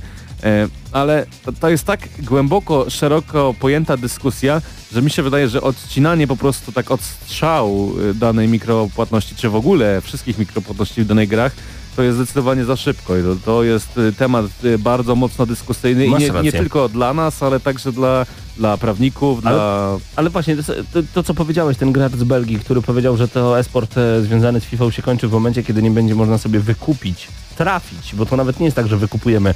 Wykupujemy karty i w nich trafiamy najlepszy skład, który możemy sobie Kupujemy złożyć. paczki, w których trafiamy karty, w których może być dobry gracz. Tak jest. Powiedzmy tak. E, czy to też oznacza, że ten gracz nie jest w stanie wygrać, bo nie znam się na FIFA tak dobrze jak ty, mając po prostu okej skład, nie jesteśmy, będąc świetnym graczem profesjonalnym, nie jesteśmy w stanie wygrać z graczami, którzy kupili sobie świetny skład? Jest w stanie, e, nawet w Polsce mamy przykład wiele osób, w tym e, na przykład e, jednego 14-letniego gracza Błachu, który no, w, wbił się w ten światowy top dość przeciętnym składem, ale to chodzi o to, że na początku FIFA na starcie, kiedy pojawia się szereg różnych turniejów międzynarodowych, na które najpierw trzeba się zakwalifikować, to znaczy w tym momencie powiedzmy była to pewna weryfikacja wbijając Elite 1 w trybie Foot Champions, E, no powiedzmy w przyszłym roku może być to jakoś inaczej, to później trzeba się jeszcze przebić przez ten turniej grając swoim składem. I wtedy, gdy rywalizujesz z innymi graczami, którzy na, na etapie powiedzmy pierwszego miesiąca mają składy za 10, 15, 20 milionów końców, czy tych, tych Ile to jest w złotówkach? nie jestem w stanie ci przeliczyć, bo y, przeliczanie końców na pieniądze nie jest do końca legalne, więc może nie powinienem nawet tego robić. Dlaczego to nie jest legalne? E, no po prostu jest niezgodne z wewnętrznym regulaminem e, Electronic Arts, a e, generalnie No ale za, czekaj, czekaj, za konkretne złotówki kupujemy konkretną ilość kupujemy końców. FIFA Pointsy. Pońcy. To są takie zielone, y, druga waluta w grze. W FIFA są dwie waluty. Są monety, o których mówiłem. To jest waluta wewnętrzna, którą teoretycznie nie możemy kupić, nie możemy sprzedać. I to są końcy. to, tak, monety, tak? A drugą są FIFA Pointsy, które w tym momencie kupujemy za realną gotówkę legalnie od Electronic Arts, które zostały zablokowane w Belgii. Ja mogę pońcy wymienić na coinsy. Tak. Znaczy otwierając paczki, trafiając zawodników, sprzedajesz tych zawodników i masz końcy. Rozumiesz? Rozumiem. Dotarło? Ale, ale nie, ma, nie ma jakiegoś takiego konkretnego przelicznika, bo po, powiedzmy, że to są takie trzy waluty, że ja kupuję za polskie złotówki euro, a za euro kupuję franki, więc teoretycznie jestem w stanie powiedzieć, ile kosztuje złotych jeden frank. Czy no tak, no powiedzmy na tym, w tej szarej strefie y, 100 tysięcy monet na ten moment jest warte około 250 do 300 zł. I ty tam mówiłeś w milionach, tak? Tak. Na początku FIFA właśnie kluby duże inwestują w swoich zawodników, y, no oni posiadają składy o wartości tam 10 do 15 do 20 milionów i no takim graczom, którzy takiego składu nie mają, jest na, na tym y, początkowym etapie dość trudno rywalizować z osobami, które w te mikropłatności nie inwestują. Czy można to porównać do prawdziwego sportu? Wiem, że już jesteśmy chwilę po czasie, ale trochę temat jest dla mnie e, bardzo obszerny i bardzo ciekawy. Czy można to porównać do tego, że nawet jak byłbyś najlepszym zawodnikiem na świecie, ale nie miałbyś najnowszych korków, nie miałbyś najnowszej piłki, nie, nie miałbyś najnowszego orlika, na którym mógłbyś trenować, nie ma szans, żebyś wygrał z drużyną, która ma dostęp do takiego sprzętu, bo nie masz pieniędzy? Że ja nie jestem jednoznacznie w stanie tego stwierdzić, bo Okej. w FIFA jest też szereg różnych mechanik, które moim zdaniem są, bo nie, to nie jest potwierdzone, które wspierają graczy, którzy mają słabsze składy, ale z drugiej strony no mi na przykład o wiele łatwiej się gra, gdy, gdy posiadam zawodników premium jak Cristiano Ronaldo, Messi, Hulit i szereg różnych superstars, y, którzy FIFA 19, w których FIFA 19 można mieć, ale z drugiej strony mówię, no są gracze, którzy potrafią tymi słabszymi składami również sobie radzić. No problem jest bardzo szeroki i dyskusyjny. Electronic Arts też sobie radzi w pewien sposób, bo już drugi rok w turniejach międzynarodowych, tych na które się jedzie, powiedzmy do Bukaresztu, czy, czy do Turynu, czy gdziekolwiek indziej, to, to wszyscy mają wszystkie dostępne karty, czyli jeżeli już awansujesz na dany turniej, to możesz sobie złożyć dowolny skład i na takim turnieju o prawdziwe pieniążki rywalizować. A moim zdaniem, jeżeli o tym, czy wygrywasz, czy przegrywasz świat, czy to ile pieniędzy wydałeś dodatkowo na daną grę, e, oznacza, że to nie jest dobra gra sportowa i że to jest żaden sport. Po prostu. To twój wniosek. To mój wniosek. Paweł Typiak, Krzysztof Lenarczyk, razem z nami jeszcze Paweł Perła, Bartłomiej Matla, Paweł Stachyra, Mateusz Zanowicz i Mateusz Widut. To dzisiaj gramy na Maxa, słyszymy się za tydzień o godzinie 21. Bądźcie z nami, to jest bardzo przyjemna sytuacja, kiedy jesteście na Facebooku, kiedy lubicie nas na Instagramie, kiedy subskrybujecie nasz kanał także na YouTubie. Po prostu wpiszcie gramy na Maxa gdziekolwiek się da, a my jak zawsze często i przyjemnie będziemy mówić o grach. Do usłyszenia za tydzień. Dla tych, co znają wszystkich herosów i ich skille. Dla tych, co im itemy dropią, a Diablo to tylko kilka kliknięć na tormencie. Dla tych, co ściągają heady z AWP w CS-ie. Dla wirtualnych czołgistów. Tych, co potrafią wykręcać kombosy powyżej 70% i juggle takie, że Heihachi, Kunglao, Sagat i Goku byliby dumni. I dla tych, którzy nie mają pojęcia o czym mówię, ale lubią dobrą zabawę. Dla tych, co klikają i tych, co dzierżą pada, co na klawiaturach, joystickach i innych kontrolerach grają w gry wideo. Ta audycja jest dla Ciebie. Gramy na Maxa w każdy wtorek o 21.00 tylko w Radiu Free. Hity non-stop. Radio Free. Gramy na Maxa. Dla tych, co znają wszystkich herosów i ich skille. Dla tych, co im itemy dropią, a Diablo to tylko kilka kliknięć na tormencie. Dla tych, co ściągają heady z AWP w CS-ie. Dla wirtualnych czołgistów. Tych, co potrafią wykręcać kombosy powyżej 70% i juggle takie, że Heihachi, Kunglao, Sagat i Goku byliby dumni. I dla tych, którzy nie mają pojęcia o czym mówię, ale lubią dobrą zabawę. Dla tych, co klikają i tych, co dzierżą pada, co na klawiaturach, joystickach i innych kontrolerach grają w gry wideo. Ta audycja jest dla Ciebie. Gramy na Maxa w każdy wtorek o 21.00 tylko w Radiu Free. Takie mam wrażenie, Paweł, że e, to intro jest strasznie krótkie, nie masz takiego wrażenia? Wiesz co, za każdym razem y, jak je słyszę to coraz krótsze mi się wydaje. Paweł Stachyra, Paweł Typiak, rozpoczynamy kolejny odcinek audycji Gramy na Maxa. Oczywiście razem z nami mnóstwo osób dzisiaj dookoła, bo będzie mnóstwo tematów poruszonych właśnie podczas tej audycji. Bardzo się cieszę, Paweł, że to właśnie z Tobą będę recenzował dzisiaj remake gry Resident Evil 2 z dwóch powodów. Po pierwsze, nie mam pojęcia, co sądzisz na temat tej gry, bo nie gadaliśmy praktycznie wcale na ten temat. Unikałem tego tematu, również na plusie, starałem się nie spoilować. E, Po drugie, wiem tylko, że przeszedłeś e, Lyonem em, kampanię, a także Claire e, nie przeszedłeś, Tyle, ale tak grałeś... godzina pewnie dwie mi zostały, czyli tak Na no, poziomie hardcore. Trochę pół, no. Tak, tak jest. Ja, mniej niż pół. ja ci powiem, że jestem na ostatnim bosie u Claire na poziomie hardcore i dzisiaj recenzja. Za chwilę recenzja w Gramy na Maxa. Bardzo się cieszę, że jesteście razem z nami. Gramy na Maxa to audycja, która już od wielu nastu, już można powiedzieć nawet lat, pojawia się mm, na antenie radia, tym razem Radia Free oczywiście. No, Opowiadamy o grach wideo i zachęcamy do tego, żebyście odpalili po pierwsze zawsze Radio Free w wtorek o godzinie 21, ale także bądźcie z nami na Facebooku. Tam w wersji wideo jesteśmy razem z wami. Piękni, inteligentni, przystojni, otwarci.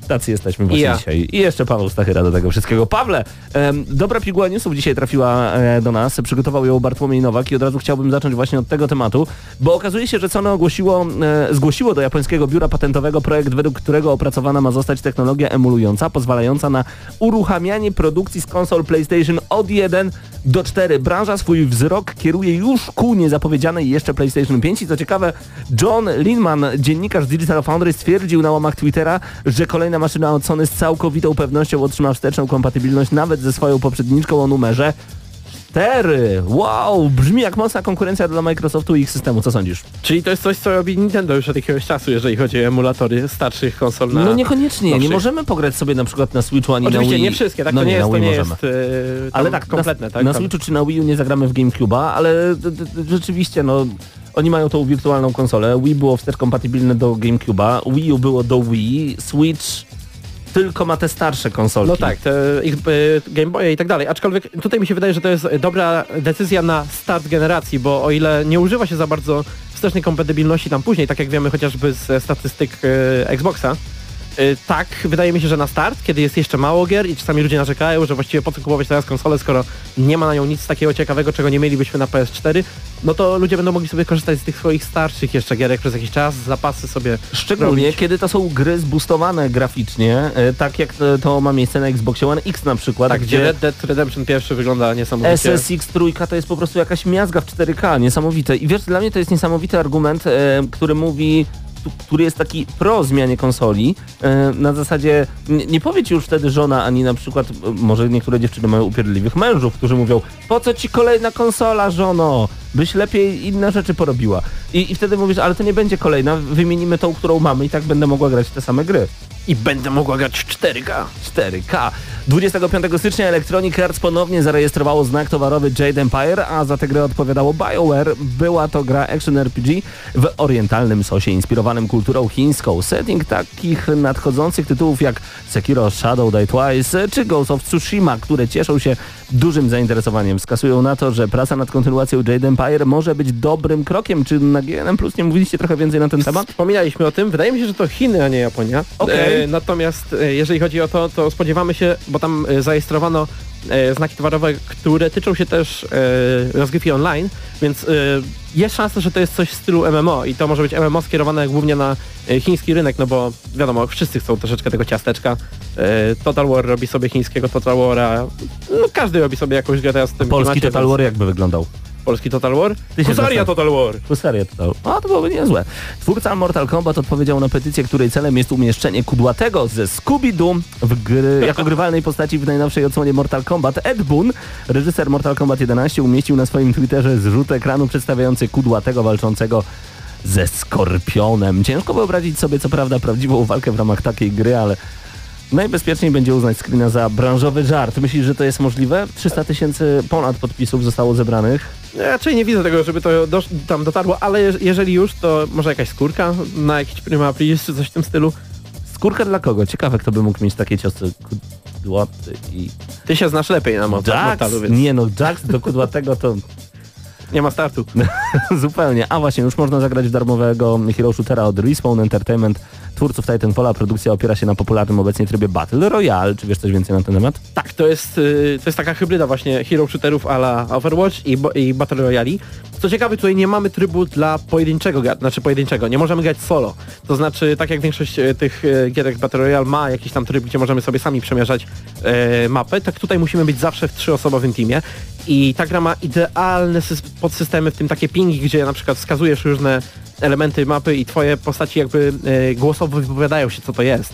Więc nie trzeba żadnych komunikacji głos nie trzeba komunikacji głosowej, tekstowej i tak dalej. E, Mateusz Zdanowicz właśnie chwalił bardzo ten aspekt. I ta gra jest jakby zrobiona idealnie pod takie grupy, nawet jeżeli nie znamy ludzi, nawet z randomami, to idealnie się gra właśnie w takich trzyosobowych grupkach, gdzie współpraca przebiega dużo płynniej niż w konkurencyjnych tytułach. No i no, póki co, póki co Mateusz poleca, za tydzień będziemy pewnie mówić o jakichś wrażeniach tutaj grupowych, jeżeli chodzi o ten tytuł. Będzie więcej. Joe Staten, dyrektor kreatywny Crackdown 3 w wywiadzie z serwisem GameBeat zdradził, że tryb dla jednego gracza powinien wystarczyć przynajmniej na 15 godzin zabawy. Premiera rebootu znanej z Xboxa 360 marki zaplanowana jest na 15 lutego. Gra pojawi się na komputery PC oraz na Xboxa One. Będzie także oczywiście dostępna w Game Passie. Właściwie to ja nie wiem, czy to będzie reboot, bo to będzie kolejna część tego, co e, się domyślam. To po pierwsze. Ale po drugie, otwarty świat i tylko 15 godzin zabawy w Crackdown 3 to troszeczkę mało. No szczególnie jeżeli weźmiemy pod uwagę ile tak to powstawało, no ludzie chyba oczekiwali trochę więcej, ale kto wie, jeżeli to będzie y, wysokiej klasy rozrywka z dużą ilością wybuchów, no to hej, no Nie, nie, pomyliłeś się tutaj chyba z Just Cause, tak mi się wydaje. nie, Aczkolwiek pomyliłem z Saints Row, bo to wygląda jak Saints Row 4. Mam wrażenie, że na Crackdown 3 nikt nie czeka, ale jeżeli macie Game Pass, a że... A nie mogę mówić, bo to Powiedział reklama. naczelny fan Xbo Xboxa, więc to jest No, no nikt nie czeka na Crackdown 3, no taka jest prawda. E, tak mi się przynajmniej wydaje. Nintendo Switch zanotowało świetny wynik sprzedażowy według oficjalnego raportu japońskiego giganta. Platforma, która pojawiła się na rynku w marcu, dokładnie 3 marca 2017 roku, sprzedała już ponad 32 miliony egzemplarzy i ponad 163 e, miliony egzemplarzy tej specyficznej hybrydy konsoli. Nie Ma- sam- Przepraszam. Tak, świetny i niespodziewany wynik. niesamowity wynik, ale weź pod uwagę, że w tym roku dalej najlepiej sprzedającą się konsolą jest PS4. Jakimś cudem. Jakimś cudem. latach. To prawda, to prawda. E, także dziękujemy raz jeszcze. Bartłomiej Nowak przygotował te piguły newsów. Przejdźmy do Resident Evil 2. Ja nie mogę się doczekać tej recenzji, nie mogłem się doczekać także tego remake'u, a jak to wszystko wyszło i czy, czy to jest w ogóle zjadliwe i czy tak naprawdę warto było czekać na e, remake Residenta, czy po tej grze możemy spodziewać się także remake'u Resident Evil 3, 4, Albo Dino 5, Crisis. Albo Dino Crisis. O tym już teraz wgramy na maksa. Gramy na maksa.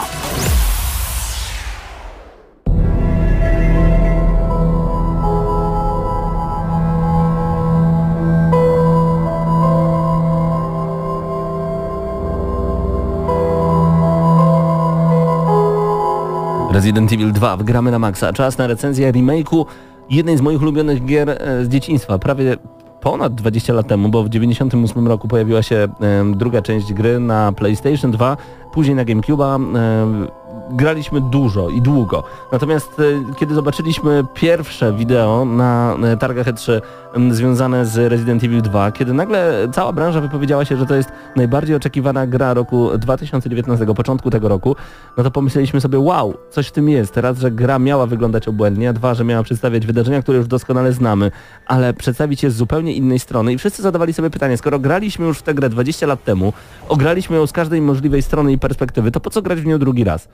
Widzisz, ja miałem w ogóle zupełnie inne podejście, bo ja nie że grałem, owszem, grałem w nią, e, kiedy byłem młodszy, ale ona dla mnie jest takim rozmazanym wspomnieniem, bo grałem w nią na e, PlayStation, kiedy jeszcze nie znałem angielskiego, gra była po angielsku i to było takie w zasadzie na ślepo chodzenie. Próbowałem robić to, co w Dino Crisis. E, Rozumiem. Natomiast e, jeżeli chodzi o oczekiwania wobec gry, też nie miałem jakichś wysokich. I no kurczę. Gra zaskakuje. Moi drodzy, mamy do wyboru e, dwie historie, e, Leona, a także Claire. No tak, bo wcześniej mieliśmy pojedynczą normalną kampanię, tutaj możemy jakby e, w dwie strony się udać, dwóch e, bohaterów. To znaczy wcześniej też były, na dwóch płytach była gra i też mogłeś wybrać dwie historie i też były punkty wspólne i to jest akurat bardzo fajne. Nie wiedziałeś tego. Tego się dowiedziałem teraz. Okej. Ale jak już mówiłem, ta gra jest dla mnie rozmazanym wspomnieniem bardzo. Natomiast e, w tym wypadku one nie są jakieś, tak- to nie są jakieś dwie zupełnie oddzielne, różne kampanie. No nie. To są jakby z e, perspektywy dwóch różnych osób te same wydarzenia mniej więcej, z drobnymi różnicami, ale, ale tak naprawdę idziemy przez e, podobną historię. Mimo to warto obydwie Sprawdzić. sprawdzić. Jeżeli oglądaliście film z Milą Jowowicz pod tytułem Resident Evil, on bardzo mocno odbiega od y, gry wideo. On jest oparty na grze wideo, na e, Początkowo było oparte na grze wideo. No może tak, i ostatnia część w sumie też. E, e, on jest oparty o te wirusy G, wirusy T, o Umbrella Corporation, które stworzyło wirusa, który e, stoi za zagładą całego świata i stworzyło wirusa, który tworzy potwory, także zombie, nie tylko zombie, ale także zombie. Tam w historii jest parę wirusów. Parę prawda. dobrych, parę To- dziesiąt. To prawda, ale jeszcze Resident Evil, pierwsze trzy części i, i później Resident Evil Zero są takie generyczne, takie podstawowe, takie najbardziej Resident Evilowate, jeżeli można tak powiedzieć. Więc tutaj mamy e, konkretne skupienie na tym, co się wydarzyło w Umbrella Corporation, skupienie nad kilkoma postaciami. Jest wprowadzone kilka postaci, które potem być może okażą się kluczone, kluczowe w następnych częściach, no ale powiedzmy, że mamy Resident Evil 2 i nie ma następnych części e, i, e, i, i to jest taka najważniejsza rzecz, żeby się nad tym e, na chwilę zatrzymać, bo remake Resident Evil 2 to jest, nie boję się powiedzieć tego już na początku recenzji, najlepszy remake, jaki zobaczyłem w historii wszystkich remake'ów gier, w jakie grałem. Jestem fanem na przykład e, Tomb, Raider, m, Tomb Raidera z 2013 roku, ale to jest reboot serii, to jest trochę co innego. E, piękny remaster, może troszeczkę remake, e, Halo Anniversary Edition, gdzie mamy grę tak, także zrobioną od nowa, ale to nadal wygląda tak samo.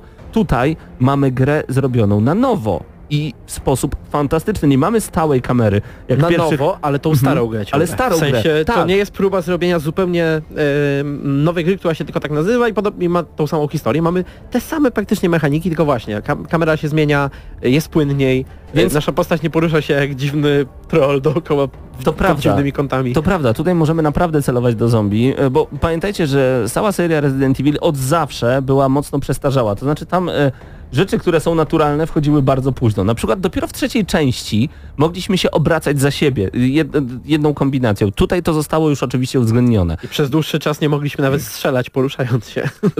Nawet w piątej części. Dopiero szósta część wprowadziła możliwość poruszania się i strzelania jednocześnie, co też oczywiście niektórzy mówili, że ten archaizm e, powoduje, że strach wywołany przez tą grę jest dużo większy, bo to, co nas straszyło w poprzedniej części, to fakt, że nie wiemy, co jest za winklem, bo kamera jest umiejscowiona w jednym tylko rogu, tutaj podąża za nami i, i, i nie wiemy, czy ktoś nam wyskoczy, czy nie. Natomiast kamera w tej grze to jest istny majstersztyk, ponieważ ona tak podąża za nami, żebyśmy my nadal nie wiedzieli, co jest za tym winklem i żeby taki jumpscare, takie, przestraszenie nas nagłe i natychmiastowe mogło się nadal pojawić bez względu na ustawienie kamery przez nas. Co więcej, nie tylko jumpscary nas tutaj straszą, bo tak naprawdę, szczególnie na y, tym wyższym poziomie trudności, tak, na hardkorze, mm, naszym największym zmartwieniem, naszym największym strachem jest to, że mamy bardzo mało amunicji, mamy bardzo mało, nie tyle czasu, co właściwie bardzo mało uwagi y, możemy poświęcać na oglądanie otoczenia, w którym jest dużo zagadek przecież y, y, takich środowiskowych, bo wiemy, że za rogiem zawsze jeszcze może kolejny wyjść i on nie musi nas przestraszyć, ten zombie, nie zombie, On może być po prostu On nie może- do zabicia. tak, y, mamy mało tej amunicji, nie chcemy jej marnować, musimy celować, musimy strzelać powoli, bo wyładowywanie magazynka na szybko sprawi, że nie dość, że zadajemy mniej obrażeń, to jeszcze prawdopodobnie nie zdążymy ich zadać na tyle, żeby go zabić. Tryb hardcore, dlatego dzisiaj zapytałem e, tylko na grupie, na którym poziomie grałeś, ponieważ ja kiedyś prawie przeszedłem Resident Evil 2 bez karty pamięci i pomyślałem sobie, hmm, tryb hardcore, czyli co, mało nabojów, mało zielonych roślinek, które dają mi zdrowie i najważniejsza rzecz, zapisywanie tylko przy maszynach do Tak pisania. jak kiedyś było, Tak jak bo kiedyś na innych było. trybach gry normalnie możemy Tak. zapisywać grę. Ja prawie przeszedłem tę grę bez zapisywania stanu gry, więc pomyślałem sobie, co to będzie za tryb hardcore. Zaskoczyłem się i to bardzo mocno. To znaczy, cała gra ma taką strukturę, że na przykład kiedy jesteśmy... Bo potem się okazało, że ja nie, nie przeszedłem tej gry. Ja byłem mniej więcej w połowie stary. Okej. Myślałem, że to już jest końcówka, nic z tych rzeczy.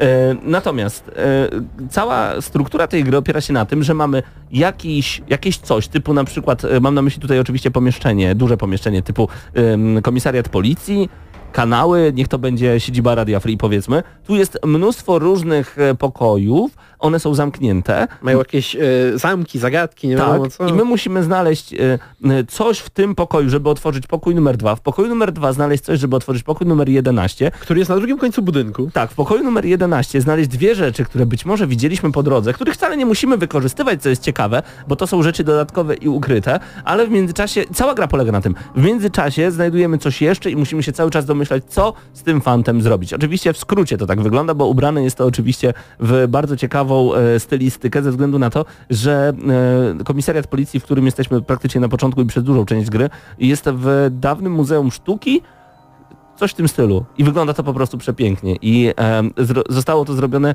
odtworzone w sposób fenomenalny. Ja To jest tak, że stare gry pamiętamy w jakiś konkretny sposób i nasza głowa je upiększa. Ale nawet moja głowa nie upiększyła tej gry tak bardzo, jak zrobili to twórcy Resident Evil 2 Remake. Ona jest po prostu fenomenalna. Do tego stopnia zrobili to świetnie, że się zastanawiałem, czy to rzeczywiście było już w grze, czy oni to teraz dodali. Tam, tam jest parę rzeczy, których Tak. wcześniej nie było, więc y, można sobie takie pytanie zadawać, ale na pewno y, jedno, co jest, y, co sprawia duże wrażenie, to level design tutaj, bo raz, że to nie są zwyczajnie przeniesione poziomy i tak dalej, tutaj też y, one są tak skonstruowane, że nigdy nie mamy jednak mimo wszystko tej sytuacji, że w ogóle nie mamy jak się obronić, że w ogóle nie mamy amunicji, że w ogóle nie jesteśmy w stanie y, przebić się. Zawsze jesteśmy na tym skraju, że Tak. nigdy nie czujemy się komfortowo, ale nigdy nie czujemy się też y, mm, całkowicie bezradni, tak? Ja- Trzymamy się na tej krawędzi. Na tej krawędzi, dobrze to powiedziałeś. Szczególnie tryb hardcore polecamy bardzo gorąco, ze względu na to, że serce będzie wam biło niesamowicie. Chciałbym opowiedzieć jedną sytuację, po której odło- e, zapauzowałem, odłożyłem pada, poszedłem do mojej żony, e, opowiedziałem jej to wszystko i ona powiedziała, Paweł, ty mi ostatnio nigdy nie opowiadałeś o żadnej grze, w którą grałeś, żadna nie wywołała w, w tobie takich emocji. Sytuacja wyglądała następująco. Pewna postać, nie będę mówił kto, ale pewna postać deptała mi mocno po piętach. Słyszałem kroki tej postaci z naprawdę e, dalekich otchłani, a że gra ma na Xboxie One X, musiałem to powiedzieć, udźwiękowienie Dolby Atmos, rzeczywiście dało się odczuć idealnie, w którym miejscu, e, na, jeszcze wtedy akurat e, komisariatu policji znajduje się mniej więcej ta postać, tylko nigdy nie wiemy, czy to jest już pokój obok, czy cztery pokoje obok, czy korytarz obok. Natomiast ktoś deptał mi po piętach. Ja naprawdę byłem wyładowany z nabojów, e, tak, że zostało mi tylko jeden e, duży strzał z granatnika, bo grałem Claire, z granatnika. Nie miałem już żadnej zielonej roślinki. Nie miałem jak zapisać gry, bo nie miałem tuszu e, do em, maszyny do pisania. I w pewnym momencie, w miejscu, gdzie ja już wybiłem wszystkich zombie, wszystkie likery, wszystko co się dało zabić, ja już zabiłem, jeden zombie wstał do mnie i zaczął do mnie biec. Ja na skrawku życia podbiegłem do szafki, która była zamknięta na specjalny kod. Oczywiście nie znałem tego kodu i powiedziałem sobie w głowie tak, Paweł, zapis ostatniej gry masz półtorej godziny temu. Musisz to wszystko powtórzyć. I wiesz co zrobiłem? Na farta otworzyłem tą szafkę. Ja siedziałem 15 minut i wklepywałem kolejne litery. Szafka się otworzyła, tam był spray leczniczy, kilka nabojów i udało mi się przeżyć. I to były niesamowite emocje, które warto przeżyć w grze Resident Evil 2 Remake. Odczuwamy to cały czas. Tak. Nawet jeżeli nie tak dosłownie, to zawsze mamy to, to samo uczucie, takiej, takiej nagłości. I to jest, to, jest, to jest piękne, bo naprawdę nie oczekiwałem aż takich emocji po grze, która wydawało mi się, że to Którą już grałeś. Będzie, no, tak, Dokładnie, graficznie wygląda naprawdę fenomenalnie. tak, jest imponująca, to, bo to, no mówię, to jest ten nowy silnik, ten sam, którego używali poprzednio, tak, Mhm. więc y, no to, to, jest, to jest w ogóle narzędzie, które jeszcze ma, swo- ma przyszłość. Mhm. jeżeli chodzi o ten dź- udźwiękowienie. E, Porównałem sobie tutaj już nie jakby odpalając, tylko na YouTubie sobie posłuchałem jak brzmiało, jak brzmiał Resident 2 i rzeczywiście jeżeli chodzi o odgłosy, tu jest wielki krok do przodu i ta gra potrafi teraz straszyć też dźwiękiem dużo bardziej niż e, oryginał, bo w oryginale bałeś się głównie, no nie wiem, słyszałeś jakieś kroki, coś w tym stylu, ale to były takie wycięte dźwięki, tak? E, Jakby przyzwyczajony już byłeś. Twój, twój mózg był zaprogramowany, żeby się bać tego. A Mhm. tutaj się boisz wszystkiego, bo słyszysz wszystko. Tak. E, Tak. Więc do, domyślam, że ten Dolby Atmos bardzo tutaj pomógł, bo Pomaga. ta gra naprawdę brzmi. Bez, y, bez dwóch zdań zgadzam się z tobą jak najbardziej. Um, pikanterii temu wszystkiemu jeszcze dodaje fakt, że rzeczywiście, tak jak powiedziałeś, cały czas znajdujemy się na tym e, skraju, cały czas na tym brzeszku bez, e, z końcówką życia, z końcówką nabojów, e, ale my też możemy już wie, wiedząc jak mamy się poruszać po niektórych e, elementach, nabrać takiej pewności siebie i nawet jak mamy ten zapis półtorej godziny temu, to to co robiliśmy przez półtorej godziny, uwierzcie mi, jesteśmy w stanie zrobić szybko w 7 minut. Nie godzin. W 7 minut, bo już wiemy, że tam Znamy będzie hasła, zombie, znamy znamy hasła, tak jest, znamy rozwiązania, Może, możemy to przyspieszyć i to jest plus ogromny moim zdaniem, no bo czujemy się pewniej, ale bywają okna otwarte, przez które wchodzą zombie i inne potwory i nigdy nie wiemy, czy w pokoju, w którym już byliśmy 30 razy za 31 ktoś się nie pojawi, więc ta pewność siebie też jest zgubna i za to uwielbiam też Resident Evil 2 Remake, ale jest kilka rzeczy, za których nienawidzę tę grę. Proszę. Ja nie mogę uciec przed zombie. To znaczy, kiedy mam naprzeciwko sobie dwóch zombiaków, nie ma szans, żebym obok nich przebiegł, żebym zrobił unik, żebym rzucił się ramieniem na nich, przewracając ich i pobiegł dalej. Nie ma takiej opcji. Wydaje mi się, że w którejś części było coś takiego, że można było tak właśnie taki odskok jak gdyby zrobić. Szkoda, że tego akurat tutaj nie wprowadzili. Brakowało mi tego, szczególnie kiedy pewna postać depcze nam po piętach i, i musimy uciekać, musimy biegać wszędzie, na lewo i prawo, żeby ten dystans zwiększać jak najbardziej, a przed nami dwójka zombie i ty wiesz, że musisz przynajmniej jednego położyć, a obok drugiego jakoś przebiec i się modlić. Tego mi bardzo brakowało. E, po drugie, ja naprawdę starałem się otwierać wszystko, co się da, a nie rozwinąłem swojej postaci. Ja jestem na ostatnim bosie, nie rozwinąłem swojej postaci, tak jak potem sprawdziłem, e, ile ona może trzymać w ekwipunku. No nie. nie udało mi się to zrobić. I to mnie, to mnie także e, frustrowało. Frustruje mnie też fakt, walki z bossami są mega frustrujące na poziomie hardcore. Polecam ten raz jeszcze ten e, poziom, bo jest naprawdę fenomenalny, jeżeli chodzi o odczucia w Resident Evil 2 Remake, ale e, tam nic nie jest podane na tacy. I nawet jeżeli wiesz, jak pokonać bossa, on jest na tyle potężny, a ty na tyle mały, że to nie ma sensu. Nie ma sensu totalne strzelanie, tak jakbyś rzucał w niego igłami i, i modlił się, żeby on upadł. Ale to jest ten klasyczny mimo wszystko design, bo to jest, to jest tak jak mówiłeś, to nie jest e, reboot, to nie jest jakiś taki e, nowy produkt całkowicie, to jest naprawdę Resident Evil 2 w nowej szacie po prostu. I dlatego to są, to, są, to są takie pozostałości. Ale tutaj też wspomniałeś o rozwojaniu ekwipunku i tak dalej, e, czy, czy modyfikowaniu broni. Generalnie tutaj jest dużo więcej tego niż było w oryginale. I Mhm. to, to mi się podoba, bo to jest jakaś jednak mimo wszystko progresja. Tak. Nie czujemy się ciągle e, tak bezbronni jak na początku, chociaż i tak się czujemy bezbronni. Nowe mechaniki zostały dodane, właśnie takie jak zabijanie e, deskami okien, żeby e, zombiaki nie Tak. mogły wejść, żebyśmy mieli większe poczucie komfortu wchodząc do tego samego korytarza po raz Nawet setny. oskryptowane, te, które muszą teoretycznie się pojawić, nie pojawiają się, jeżeli e, zabijemy, zabijemy deseczkami okna. Troszeczkę ja bym ponarzekał, no, bardzo delikatnie, ale ta gra jest, e, robi się taka e, drewniana troszeczkę, jeżeli mamy bliskie bardzo starcia, wiesz, starcia wręcz i te sprawy. Mhm. Te animacje, one są troszeczkę zbyt, e, moim zdaniem, rozwleczone. I im dalej, tym trudniej zabić zombie. Jeżeli nie używacie dopalonych wersji waszych pistoletów, waszych karabinów, wyrzutni rakiet, czegokolwiek, 12 headshotów. Pod koniec gry 12 headshotów i on wstał i mnie zabił, a ja Aczkolwiek znowu warto miałem go, zaznaczyć. godzinę wcześniej miałem save'a zrobionego. Warto A! zaznaczyć, gra mówi o zniszczeniu mózgu, nie o przestrzeleniu mózgu. Więc uczciwie jest, tak? Uczciwie jest, to prawda. Aczkolwiek innym pistoletem z lepszymi nabojami jeden strzał głowy nie ma. Ja, ja To jest coś nierówne, no ale rozumiem to. Ja jeszcze na pewno wrócę do tej gry, bo z, dzisiaj przeczytałem, że powstał mod, który przywraca tą starą kamerę, tą wiszącą i Wow. wygląda rewelacyjnie. Wow! Więc y, chcę jeszcze spróbować Chcę to jako DLC do konsoli. Wow, ale to byłoby To super. naprawdę, I to wygląda naprawdę profesjonalnie. Jestem- Niesamowicie. Chcę spróbować pod tym względem, no ale myślę, że możemy zmierzać do brzegu powoli, nie? Możemy zmierzać do brzegu, bo ym, jeszcze tylko jedną rzecz y, chcę ponarzekać y, przy poziomie hardcore. Ostatnia rzecz. Y, rzeczywiście denerwowało mnie to, że kiedy zapisy, kiedy już zdecydowałem się wykorzystać ten tusz, których jest mało i zapisałem, chociaż to był ostatni tusz i nagle się zorientowałem, że he, mogłem jednak schować tę broń, wyjąć tę broń, schować tę broń, a zaraz mam walkę z bossem, o czym oczywiście nie wiedziałem, bo dopiero jestem przed zapisem. Dobrze w ogóle, że zapisałem przed tą walką z bossem, bo tak to kiła mogiła, proszę pana. E, Ja muszę za każdym razem, kiedy ten boss mnie zabija, a zabijał mnie, jestem na ostatnim, to zabijał mnie on już ze 40 razy. Ja za każdym razem muszę zmieniać tą broń, wyciągać. To jest monotonne, denerwujące, ale rozumiem, to jest poziom hardcore, to moja wina. To ja to tak źle zrobiłem. Trudno. I jeszcze jedna bardzo ważna, fajna rzecz, która mi się podoba, bo tam, pamiętasz, masz tak fajnie zaznaczone, które przedmioty ci się nie przydadzą. Mhm.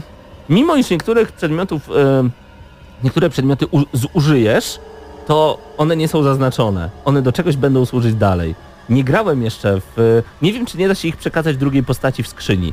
Nie wiem, czy nie było takiej opcji przypadkiem właśnie w poprzednim Rezydencie, w sensie w wersji na PlayStation. Mogę wymyślać, mogę teraz fantazjować, to mogą być moje fanaberie, ale są takie przedmioty, które po prostu y, nie ma sensu ich wyrzucać, nie są odznaczone, że już do niczego ich nie zużyjesz. Są też takie drzwi, których nie jesteś w stanie otworzyć. Ale do czego zmierzałeś, że nie grałeś? Nie grałem Leon, e, Leona kampanii i domyślam się, że kiedy odparę Leona kampanię, to przedmioty zebrane e, przez Claire e, mogą mi się tam przydać. Nie wiem, mam nadzieję, że tak jest, tak się domyślam. Nie spoilujemy, uznaliśmy Jeszcze to, tak. jest, jeszcze to jest przede mną. Resident Evil 2 Remake ode mnie otrzymuje bardzo wysoką ocenę 9 na 10. Najlepszy remake, jaki grałem w swoim życiu. Najlepszy Resident, jaki grałem w swoim życiu. A jak widzieliście dzisiaj zdjęcia na Instagramie, tam i tak nie były wszystkie Rezydenty, które mam w domu. Wiesz, że ja chyba jestem wielkim fanem tej serii? Nawet nie wiedziałem, ja mam wszystkie części. Siódemki jeszcze, tylko nie.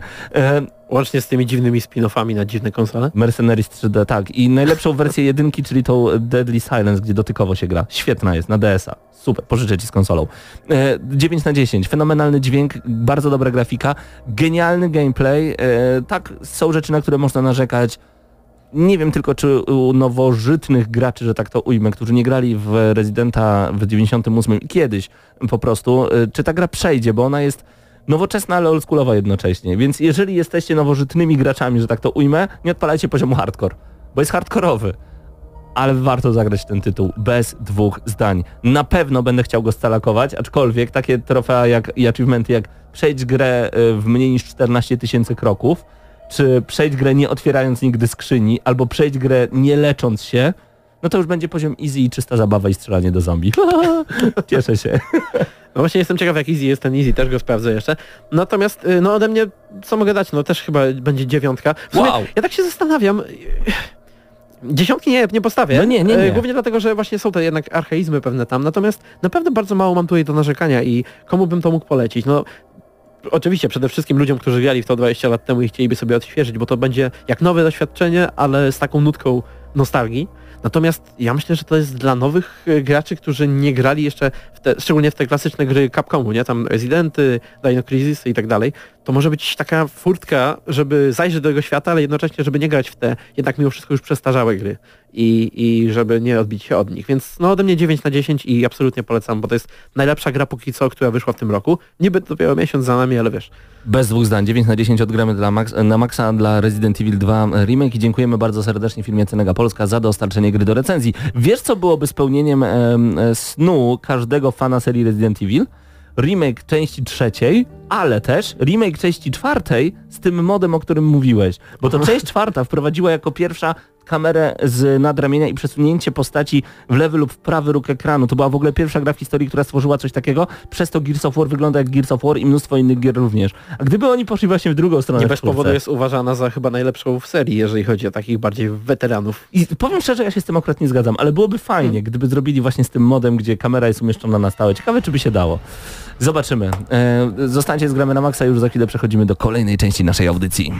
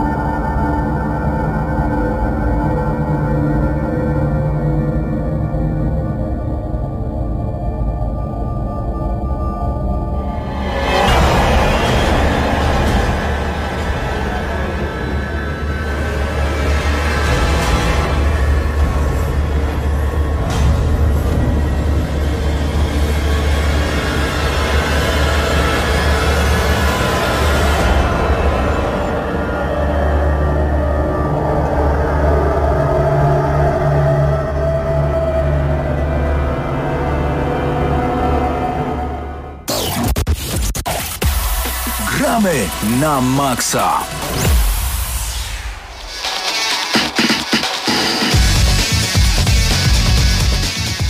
No i wracamy do gramy na maksa i tym razem y, dosyć taki ciekawy, nowy i oryginalny segment y, w naszej audycji, bo porozmawiamy razem z Krzyśkiem, przed mikrofonem Mateusz Widut, bo się nie, tutaj nie przedstawiliśmy, Krzysiek Lenarczyk, Mateusz Widut, e, o nadchodzących, y, gorących y, premierach y, tego miesiąca, czyli lutego 2019 roku. Tutaj Krzysiek przygotował całą listę, ale ja też sobie pozwoliłem otworzyć e, plik e, z najbliższymi e, premierami.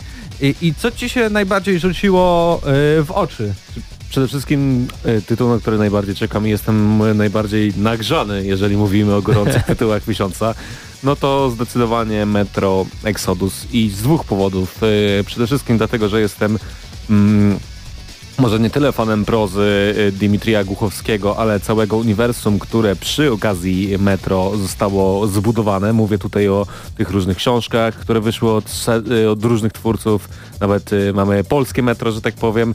No i także przede wszystkim gier, które powstają w tym uniwersum, bo oprócz części pierwszej Metra 2033 mamy także Metro Last Light, które trochę odbiegało od tego, co powstało w prozie, a później zostało trochę dopowiedziane w książce. No i teraz mamy jakby kontynuację tego wszystkiego, czyli Metro Exodus, czyli y, y, była kiedyś taka y, płyta słynnego zespołu rockowego w Polsce, nazywała się Pierwsze Wyjście z Mroku i tak bym powiedział, y, czego dotyczyć będzie Metro Exodus, bo tak naprawdę wyjdziemy Wyjdziemy z tych z metro, tuneli, prawda? y, no może urzędziemy w kolejnym małym pomieszczeniu, bo będziemy się przemieszczać w pociągu Aurora, No ale też ciekawi mnie, jak to wszystko zostanie rozwiązane mechanicznie, bo nie dostaniemy otwartego świata, dostaniemy lokacje, dostaniemy huby. E, Tak naprawdę nie będzie to gra RPG, będzie to wciąż gra akcji z tylko dwoma znajdźkami i bardzo mnie ciekawi, jak to wszystko zostanie zbalansowane, jeżeli chodzi o rozgrywkę, czy charakter e, tej gry zostanie zachowany, czy te wszystkie e, bronie, samoróbki i, no i to, co cechowało Metro, czyli ten taki powiedzmy mrok, ten trochę taki klimat zostanie w tej grze. Bardzo czekam, będzie to wspaniały prezent na moje urodziny, a przynajmniej mam takie nadzieje. I do, tego, do tej gry wybrałem też ciebie, bo wiem, że ty w tę grę grałeś i nie do końca ci się ona podobała. Tak, mam pewne wątpliwości. Przede wszystkim y, kwestie techniczne, ale to też można usprawiedliwić, bo to był sierpień 2018, czyli Gamescom e, i tam miałem okazję ogrywać Metro na komputerze osobistym z najnowszymi kartami Nvidia e, i wydawało się, że no jeśli mamy tutaj te RTX i tak dalej i tak dalej, to będzie to wyglądało niesamowicie. I nie, nie, nie wyglądało to niesamowicie, wręcz y, często było brak tekstur, gra się zacinała, antyaliasingu, czyli wygładzania krawędzi nie było. Y, Powiem szczerze, byłem troszeczkę zawiedziony, jeśli chodzi o oprawę. Dodatkowo też to, że mieliśmy ten e, taki półotwarty świat, ten hub, bo tutaj e, w tamtym demie trafiliśmy nie wiem, do takiego pseudo lasu z, z domkiem, jakieś skały, rzeki i tak dalej, i tak dalej. E, to sprawiało, że miałem tutaj taki feeling Far co oczywiście dla fanów Far może to być plusem, ale mm, ja nie czułem te, tego tempa tej całej rozgrywki, bo w Metro właśnie ważne to było, że ciągle się baliśmy, że ktoś nas zajdzie z boku, z przodu, z tyłu, bo jednak ta gra była bardzo tunelowa, więc musieliśmy ciągle dążyć do tego, żeby iść do przodu. A tutaj byłeś rzucany na teren dosyć otwarty i nie wiedziałeś czego się spodziewać i, i ta szybkość rozgrywki została tutaj y, mocno zredukowana poprzez to wszystko. Plus mam obawy mm, dotyczące tego, jak to w ogóle fabularnie będzie y, rozwiązane. Ja wiem, że jakby Metro nigdy nie miało jakiejś takiej wspaniałej fabuły, ale te nawiązania jakby do y, klimatów, y, nie wiem, komunistycznych Czy generalnie i tak dalej, i tak to dalej. była miniatura świata zamknięta w, w, na przestrzeni metra, no moskiewskiego, tak, jeżeli chodzi o oryginalną trylogię. No ja też może...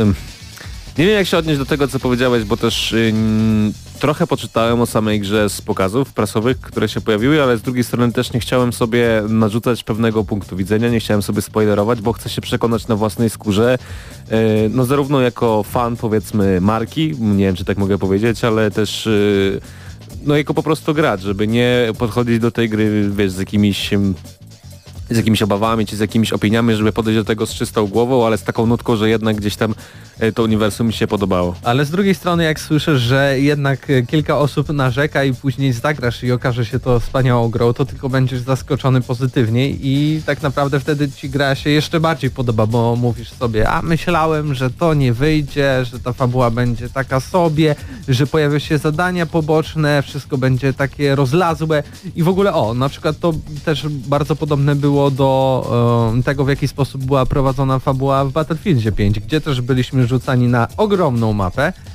i mieliśmy kilka zadań pobocznych do wykonania i mieliśmy główną ścieżkę, którą podążaliśmy. I boję się, że, Że właśnie będzie to to, będzie to samo, e, a bardzo ch- nie chciałbym tego. Wolałbym zachowanie tej, tej, tej akcji, prędkości tej akcji na, na wysokim poziomie, jak i też, e, żeby fabuła nie zawiodła. No jeszcze jedna rzecz w przypadku Metro, cała ta afera PC-towa związana z Epic Games Store, która nadal trwa. Która nadal trwa i tak naprawdę każdy kolejne informacje, każdy kolejny tweet tylko jakby zamiast gasić ten pożar, który gdzieś wybuchł w internecie, powoduje dolanie do oliwy do ognia, kolanie, dodanie kolejnej benzyny wręcz do, do tego ognia, który się rozniecił, bo zarówno Dimitri Głuchowski się odniósł do tego na Twitterze, no jak i jakby szereg różnych innych, yy, nawet wydawca gry i tak dalej, I twórcy, twórcy. wszyscy tak naprawdę i mm, Boję się bardzo, że, że to wpłynie negatywnie na marketingowo, jeżeli chodzi o całą grę i nie dość, że nie sprzeda się na PC, co wydaje mi się na pewno nastąpi,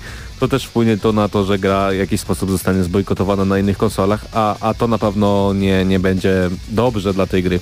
Ale pamiętajmy też, że okej, może y, jakby taki świat publicystyczny i najwięcej, może to brzydko zabrzmi, krzykaczy jest na komputerach, ale jednak gra głównie sprzedaje się na konsolach i tam będą te milionowe wyniki sprzedaży, a nadal komputery osobiste to bardzo dobry wynik jest, kiedy uzyskujesz milion sprzedanych kopii, pół miliona sprzedanych kopii na komputerach, a gdy na konsolach 2-3 to jest wręcz taki standard dla dobrej gry, która osiąga, nie wiem, 7 czy 8 oczek na 10 w recenzjach. A dla Ciebie najgorętszy tytuł? No ja tutaj y, postawiłem, że będziesz na pewno grał w Far Cry'a, e, ale czy to prawda? Czy, czy jest jakaś gra, która bardziej Cię interesuje niż, niż Far Cry New Dawn? New Dawn? Tak a teraz właśnie patrzę na tą całą rozpiskę i ci powiem szczerze, że tak naprawdę nie ma tu za wiele gier, które by jakoś strasznie e, mnie interesowały. Oprócz tego Far Cry'a New Dawn, bo Far Cry'a zawsze zagram, ale Far Cry nigdy, a przynajmniej od y, trzeciej części nie był taką grą, gdy zagrałem powiedziałem wow, tak chciałem zagrać tego Far Cry'a, jest nieziemski, jest super, jest E, jest to coś nowego. Wiemy już teraz, że Far Cry New Dawn to, to nie będzie coś nowego, tylko to będzie tak naprawdę nałożona skórka na Far Cry'a e, piątego i Znaczy, tyle. no tak, ale z drugiej strony jest to pierwszy raz w historii serii, kiedy wiemy, że jest to bezpośrednia kontynuacja, że główny antagonista powróci, że te części są połączone i prawdopodobnie w ogóle całe uniwersum Far Cry'a też. I, I ponoć gra ma mieć więcej elementów RPGowych. No ja czekam, no jakoś nigdy te Far Cry'e już mnie trochę znudziły i to jak one wyglądają i w zasadzie Tym bardziej, niewiele że się zmieniają. Odstęp, nie wiem, pół roku minęło? Ale też z drugiej strony ja jest, jest to, jak już pewnie zdążyliście usłyszeć, jestem fanem postapokaliptycznych tematów i też w sumie bardzo chętnie bym spróbował tej gry. E, chociaż tutaj też podejście jest zgoła inne. To jest takie wesołe postapo. Prawda? Masz dużo kolorów intensywnych, różowego, dużo kwiatków, wszystko kwitnie, wszystko jest super, świetnie, e, tylko ludzie do siebie strzelają. To, to jest ta mroczna część. Ciekawe też jest to, że w ogóle oprócz y, Far Cry'a New Dawn, y, który będzie miał taką charakterystykę, jakiś czas później pojawi się Rage 2, który wygląda w zasadzie no, kolorystycznie i konceptualnie niemalże identycznie i wiem, że twórcy nawet śmieją się z tego na Twitterze. Y, No i to jest trochę zastanawiające. Jak to się stało, że dwa duże studia, bo to nie są jakieś malutkie studia gdzieś tam na, na dwóch krańcach świata, tylko dwa duże studia growe, w których pracuje sztab ludzi, wymyśliły niemalże ten sam koncept w podobnym czasie. Nie potrafię odpowiedzieć na to pytanie, ale e, wydaje mi się, że zarówno e, jeśli chodzi o Far Cry'a, to jest raczej taki projekt, który od razu był już planowany razem z Far Cry'em 5, a w przypadku, bo to wydaje e, Rage'a 2 Bethesda, prawda? Jak to przypamiętam, czy coś zaraz... Tak, Chyba tak. Be- Bethesda. Bethesda też raczej planuje takie rzeczy na dużo, dużo, dużo, dużo wcześniej. E, tak więc wydaje mi się, że to był jednak e, czysty przypadek. Z dużych gier, które na pewno obok Metro mnie zainteresują w tym miesiącu jest Anthem, o którym już rozmawialiśmy tydzień temu e, i zresztą w miniony weekend mieliście na pewno okazję zagrać, jeśli chcieliście już w demo, nie VIP, tylko po prostu zwykłe demo, które o dziwo działało ale za to było gorzej zoptymalizowane, więc y, coś za coś. Przynajmniej Wrażenia mogli, twoje, takie krótkie? ja nie zagrałem w końcu niestety, ale Mateusz Zdanowicz mówi, że no, problemy były Czyli nie- z optymalizacją, ale sama gra w końcu już działała. Czyli nie taka gorąca premiera, skoro jeszcze nie zagrałeś. Wolę poczekać i tak już na finalną wersję, aż tak mi e, nie zależy na tych tytułach w tym miesiącu. I jeszcze jedna gra, Dirt Rally 2.0. To jest chyba właśnie ten tytuł, na który chyba tak naprawdę czekam w tym miesiącu, bo on nigdy nie pamiętałem kiedy on ma wyjść.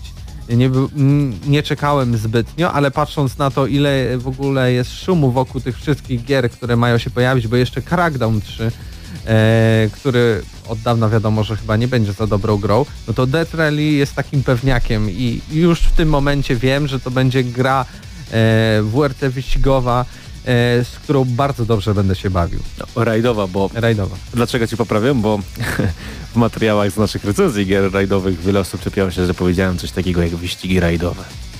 I zostałem za to oficjalnie, e, że tak No dobrze, powiem, no to teraz będziemy pamiętać. Ra- Rajdowa. taka ciekawostka. Tą rajdówkę z chęcią zagram, no bo ciężko to zepsuć, nie? ja ci powiem jeszcze, jak już jesteśmy przy Dirt Rally 2, e, że mm, to jest gra, na którą ja czekam najbardziej w, w tym miesiącu. Na drugim miejscu. Z, e, jestem fanem fanem wyścigówek generalnie. Lubię też gry rajdowe. One są trochę bardziej symulacyjne, trochę inne niż takie normalne ścigałki, ale co ciekawe, lubelski youtuber mm, Domanus z kanału Kartomania jest wielkim fanem rajdów i on o tej grze już mi pisze chyba od dwóch miesięcy, że a to będzie odcinek Łęczna w tej grze, a to będzie taka grafika, a to będzie tak podłoże reagować i w zasadzie słyszę cały czas nowości o tym Darcie Rally i, i z każdą tą informacją, którą on mi przysyła, coraz bardziej na tę grę się nastawiam, więc jeżeli będzie recenzja, to, no to prawdopodobnie Domanu, zapraszamy. Dominik u nas również zagości w recenzji.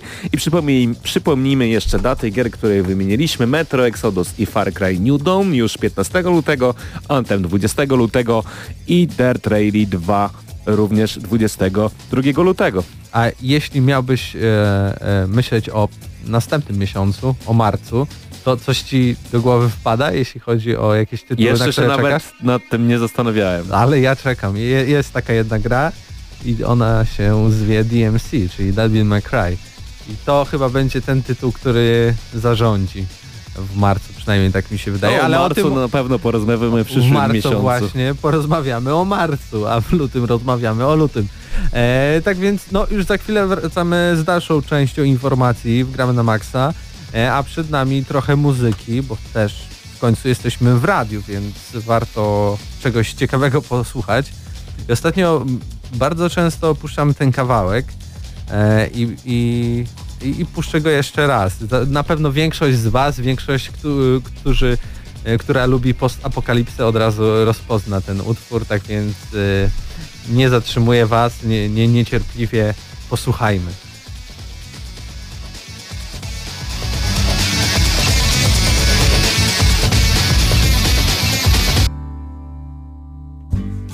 Almost heaven.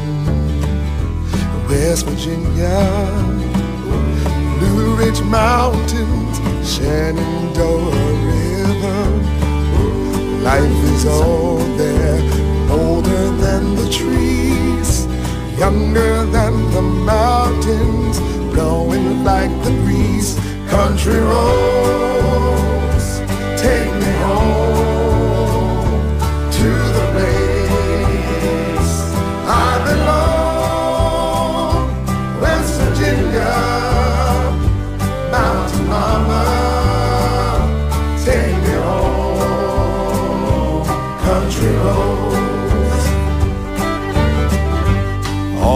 memories gather round her. Miner's lady, stranger to blue water dark and dusty, painted on the sky. Misty taste of moonshine, teardrops in my eye. Country roads,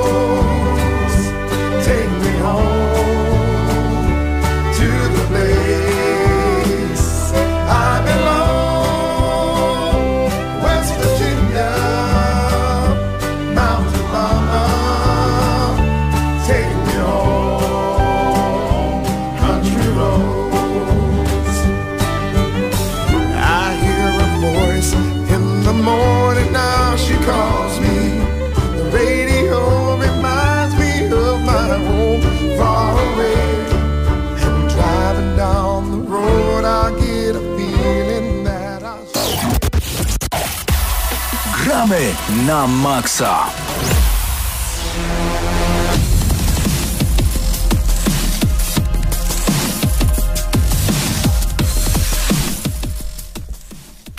No i mamy kolejnego gościa w Gramy na Maxa, A też Mateusz. ale też Mateusz. Co się dzieje? Dzień dobry. Dzień dobry. wieczór. Jak tam się O co chcesz mnie zapytać? czujesz dzisiaj Powiedz na mi. Ja się czuję świetnie, doskonale.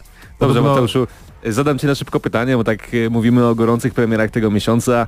Tak naprawdę może nie zapytam Cię, na jaką grę najbardziej czekasz, ale wiem, że wspomniałeś mi o tym, że Crackdown 3 jest grą, która na materiałach zapowiadających Ci mocno zaimponowała. Dlaczego? Bo z tego, co słyszałem, jest to taka gra, która raczej nikogo nie obchodzi, ale może jednak tak nie jest. Podobało mi się to, co widziałem teraz na tych najnowszych materiałach, ponieważ grałem w Crackdowna 3 na Gamescomie dwa lata temu i był tragiczny. To była naprawdę taka o wiele, wiele, wiele gorsza wersja Saints Row 3. Sterowanie było toporne, grafika była, nadal nie jest zbyt dobra, jest taka powiedzmy na poziomie właśnie Saints Row 4 może, ale wtedy była jeszcze gorsza. E, I strzelanie było takie jakieś nijakie, w ogóle nic się nie działo tak za bardzo, a to co widziałem ostatnio wygląda po prostu jak podrasowany Crackdown 2. Czyli tak naprawdę co, to, co fani serii chcą zobaczyć i jest taki feeling tego właśnie tych starych crackdownów, a przypomnijmy, że to... jesteś tak pokrótce w stanie powiedzieć, tak dwoma, trzema zdaniami, czym tak naprawdę jest seria Crackdown? Tak, mamy otwarty świat, otwarte miasto, metropolię, w której jesteśmy takim specjalnym agentem, który po prostu walczy z przestępczością i to jest jakby wszystko. I to wszystko w futurystycznym takim sosie e, neonowo-zielonym, e, zielono-niebieskim, więc ja to zawsze mi się kojarzyło właśnie z serią Sa- Saints Row, ponieważ e, mamy taką jakby to powiedzieć, radosną rozwałkę, niezobowiązującą. Fabuła tutaj nie ma większego znaczenia, jest takie bardzo mm, troszeczkę super bohaterskie, powiedzmy, po, poruszanie się po tym mieście, masz, wiesz, wysokie skoki i tak dalej, możesz przejmować auta wszystkie z ulic, y, jeździć sobie po całym mieście, ale takie, nikt... takie trochę GTA. Tak, No troszkę, ale jednak właśnie Saints Row, like. bo masz ten humor, masz ten humor tak jak w Saints Row, tylko mniej wulgarny i masz właśnie taką po prostu, no GTA to też jednak, to też może być rozwałka, ale jednak tam jest nacisk na fabułę, nie? I na postacie, a Crackdown to jest takie właśnie czysto eksplo, eksplodujące wszystko. Dobra, to w związku z tym ostatnie dwa pytania a propos Crackdown na 3. Czy masz zamiar recenzować to raz, a dwu, drugie pytanie, czy termin 15 lutego, gdzie jak już wspomnieliśmy, wyjdzie i Metro i e, Far Cry New Dawn. I Anthem na PC, jeżeli macie Origin Access Premier. No nawet. właśnie, czy ta data jest trafiona i czy w ogóle Crackdown ma szansę się przebić? Ech, Myślę, że biorąc pod uwagę jakie gry wychodzą, to może mieć pewne problemy, ale z drugiej strony żaden open world nie wychodzi tak naprawdę, taki typowy open world w tym miesiącu, więc fani tego typu gier myślę, że jednak mogą się skierować- ku tej grze, a zagram i pewnie dużo ludzi też zagra z tego powodu, bo mam Game Pass. Więc A, czyli jesteś zwycięzcą. siłą rzeczy tak, po prostu z chęcią pobiorę, nawet będzie preload przed premierą, więc i na PC będę mógł grać, bo ma bardzo niskie wymagania. W ogóle moja karta graficzna GTX 970 to się łapie do rekomendowanych do tej gry, więc to postarali się, jeżeli też ta o... gra chyba z tego co kojarzę powstaje już trochę czasu, prawda? Ło, już z 5 lat chyba odkąd No zapowiedzieli, to też nie dziwne są może czasu. wymagania. No ale tak już o Crackdownie trochę nam czasu zleciało, może przejdźmy do innej gry, która już wyszła nomen omen, bo premierę miała 1 lutego, Mhm. czyli o e, Wargroove. Wargroove, tak. Tak, tak, tak. To jest gra taktyczna, jeżeli graliście kiedykolwiek w Advance Wars, to to jest to samo praktycznie, przynajmniej z wyglądu, bo są pewne różnice. Na przykład... Znaczy dwie kwestie. Są takie gry y, ogólnie, które tworzą gatunki, czyli mamy, nie wiem, XCOM-like, Souls-like, GT GTA-like, już teraz w ogóle No można tak. mówić o takim tytule. I w zasadzie przy Wargroove wielu y, publicystów, wielu recenzentów mówi o tym, że to jest gra Advanced War, Wars-like, tak? Bo w zasadzie, jeżeli chodzi o rozgrywkę, w dużej mierze to czerpie od y, tego oryginału, ale też mamy taki setting tam średniowieczny, powiedzmy, Mhm. takie, takie jakieś rycerze i tak dalej. Bardzo czekam na tę grę, napisaliśmy, y, napisaliśmy po nią do recenzji i na pewno, gdy tylko ją, gdy tylko wpadnie nam w nasze, w nasze ręce, to opowiemy wam e, o niej więcej w recenzji, a teraz przejdźmy do głównego sosu do gry, która tak naprawdę gruchnęła z jasnego nieba niczym grom. Pojawiła, wczoraj. pojawiła się wczoraj z lekkimi problemami, bo niestety trochę wywalało z serwerów, ale dało się w nią pograć, a mowa tutaj o Apex Legends. Tak, ale to powiem Ci, że to jest szybko. Gra Battle Royale, 60 graczy na dużej mapie, gramy w trzyosobowych składach, nie można nawet gr- grać solo, co mi się nawet podoba, ale jak na grę taką, jak na grę jej chciałem powiedzieć, ale to w sumie pasuje. To miała bardzo fajny launch, bo tak naprawdę może mówić, że były problemy na początku, a ja wczoraj wróciłem do domu o 23 i chciałem I sobie właśnie pierwszy meczyk i wszystko działało, nie? Każdy mecz bezproblemowo, bez lagów i przede wszystkim na PC, bo to jest silnik Source, czyli ten, na którym powstawał jeszcze Titanfall 2 i widać podobieństwa graficzne i to naprawdę działa fenomenalnie. Na moim komputerze, który już nie jest jakiś super high-endowy, mam 60 klatek spokojnie na najwyższych ustawieniach, więc to jest bardzo fajny silnik. Szkoda, że już na Source nie powstaną gry Valve. Ale to tak swoją drogą, pesymistyczna informacja, ale tak, y, mi się bardzo podoba gameplayowo, głównie dlatego, że tak jak powiedziałem, em, to jest gra drużynowa. Ja w Battle Royale nie gram drużynowo bardzo często, bo nie lubię grać z randomami, z takimi z losowo dobran- dobranymi osobami, bo po prostu bardzo trudno jest się porozumieć. A tutaj twórcy opracowali taki bardzo, bardzo fajny system porozumiewania się za pomocą znaczków. Jed, jednym przyciskiem oznaczamy, co chcemy tak naprawdę i to zależy od kontekstu. Jeżeli wskażemy na broń, to nasza postać mówi, jaka konkretnie broń tam leży, ktoś sobie może ją podnieść. Jeżeli wskażemy na wroga, to do, mówimy, że tam jest wróg i wszystko jest takie to bardzo, bardzo płynne, naturalne i właśnie kontekstualne. Że pierwszy raz się poczułem w grze tego typu, że bez komunikacji czatowej, głosowej czy nawet tekstowej mogę się porozumiewać z kolegami z drużyny, zupełnie obcymi i to jest bardzo fajne. Ja miałem okazję zagrać w grę zarówno na PlayStation 4, jak i y, sam ten, ten wstęp, samouczek na PC i zauważyłem, że gra chodzi dość dobrze, przynajmniej na tych teksturach słabej jakości, bo możemy grać na teksturach słabej jakości i teksturach tej wysokiej rozdzielczości powiedzmy. Em, co mi się podoba, kiedyś jakiś czas temu mówiłem o takiej grze RM Royale, która łączyła hero shootery z Battle Royalem i tutaj mamy dokładnie to samo, polane takim y, strzelankowym sosem, wspaniałym modelem strzelania, że tak naprawdę każda broń ma inny feeling, że ma odrzut, że naprawdę czujemy to, że, że używamy tej broni, y, że te umiejętności, które, których bohaterów, których bodajże jest 8 z tego co pamiętam, Tak, są unikatowe i w zasadzie każdy ma coś innego. Tak naprawdę koncept gdzieś tam zakiełkowany połączenia tego Battle Royale z Hero Shooterem w Realm Royale tutaj wyewoluował do czegoś więcej. Yy, do czegoś, co już premierowo sprawia naprawdę dużo frajdy i, i tak naprawdę ma się syndrom tego jeszcze jednego meczu i chce się w to grać. Yy, a propos tej, tej komunikacji i tego, co powiedziałeś, co ja zauważyłem, to to, y, co, o czym mówiłem ci jakby gdzieś tam w przerwie pomiędzy audycją, że y, jeden z graczy z mojej drużyny wyrzucił tam tors czy coś takiego, zbroję y, i mój bohater podnosząc to z automatu podziękował za ten przedmiot, który otrzymał. No nie jest to coś codziennego, ale buduje też taki fajny team Tak, spirit. taka drobnostka tak fajnie działa. Nie, jeżeli ktoś ci dziękuję, ktoś jest uprzejmy, chociaż tak naprawdę nic nie mówisz do, do Dokładnie, osoby, ta nie? postać wykonuje to automatycznie. A druga rzecz, która mi się jeszcze bardzo spodobała, to taka, że e, oprócz tej komunikacji, że gdy dowódca drużyny chce wystartować na mapie, e, to tak naprawdę wszyscy jej członkowie, wszyscy, czyli cała trójka, bo tego składają się tutaj oddziały, wyskakuje w jednym momencie. Czyli nie ma czegoś takiego, że gramy z jakimś przypa- przypadkowym graczem, który wyskoczy... I mimo, że się umawiamy, to i tak wszyscy lecą w swoją stronę i Dokładnie, nikt nie tylko gra. wszyscy muszą wyskoczyć w danym momencie i, i jakby w tym jednym konkretnym punkcie wylądować. No ja... Y, Wrażenia niesamowite, nie dziwi mnie wcale, że gra bardzo szybko przekroczyła milion graczy. Mam nadzieję, że, że to się będzie rozwijać i, Polecamy, bo jest za darmo, bo nie powiedzieliśmy Dokładnie. Chyba, więc... I mikropłatności są kosmetyczne, a to w ogóle ostatnio mm, powiedzmy rzadko się zdarza i To dużo się prawda. mówi o tych wszystkich pay to winach. To było chyba na tyle. Tak, polecamy Apex Legends, spróbujcie, jest na PC, Xbox One i PS4 i zaraz jeszcze o trzech chyba premierach do końca lutego.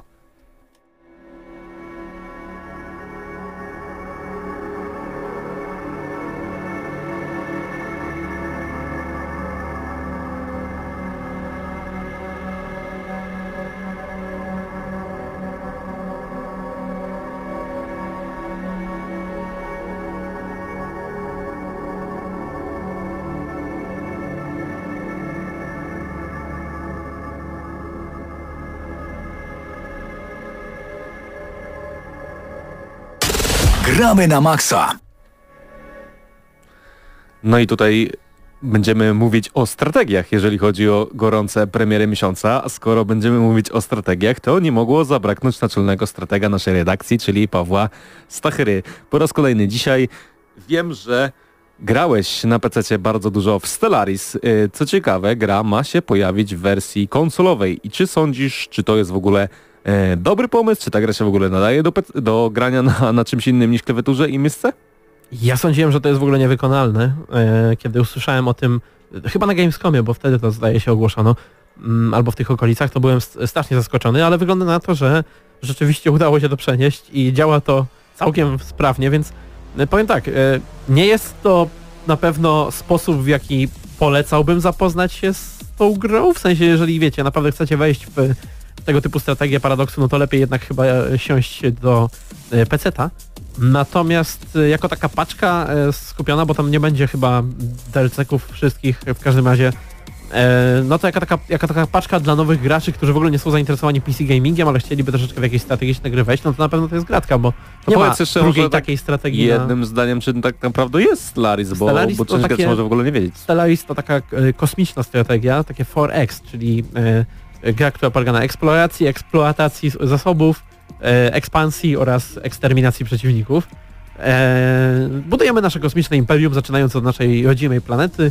Spotykamy inne cywilizacje, handlujemy z nimi, prowadzimy negocjacje, dyplomację, e, spotykamy różnego rodzaju dziwne moce, mamy, mamy do czynienia z jakimiś dziwnymi zjawiskami w kosmosie, no i próbujemy jakoś przez te e, morze mm, niespokojne przeprowadzić to nasze imperium, żeby przetrwało i nie zostało jednym z upadłych imperiów, upadłych To cywilizacji. jeszcze w związku z tym mam do Ciebie pytanie. Czy sądzisz, że gry 4X na stałe mogą zagościć na konsolę, czy możemy się doczekać tego, że nie wiem, Crusader Kings y, 3, jeżeli kiedyś wyjdzie, będzie grą konsolową albo coś takiego? E, Nie wiem, czy te strategie takie bardziej e, korowe, tak, e, znaczy korowe bardziej, że takie e, główne paradoksu, czyli z mapkami, one raczej nie nadają się aż tak na konsolę, bo mimo wszystko e, Stellaris jest jednak trochę bardziej taka e, mainstreamowa w porównaniu z tamtymi i ona mi się, ona mi się wydaje, że tutaj jakoś da się ją przenieść, natomiast e, też nie, nie uważałbym, że to jest jakiś e, początek nowej ery.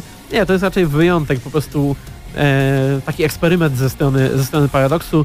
Nie sądzę, żebyśmy zobaczyli jakąś lawinę tego typu tytułów, ale zobaczymy. No, jeżeli się bardzo dobrze sprzeda, to na pewno Paradoks będzie rozmyślał, co dalej zrobić ze Powiedzmy jeszcze o dacie, bo 26 lutego to jest dzień, w którym PC Master Race nie będzie już PC Master Race, jeżeli, przynajmniej jeżeli chodzi o, o Stellaris, bo, bo ta gra na konsolach się pojawi. Było, minęło. Pawle, powiemy teraz trochę o kolejnej grze, w zasadzie o dodatku do naszej gry roku niemalże, czyli do jednego z naszych ulubionych tytułów roku zeszłego, czyli o Kingdom Come Deliverance Band of Bastards, bo tak te DLC będzie się nazywało. Czy o nim wiesz coś więcej?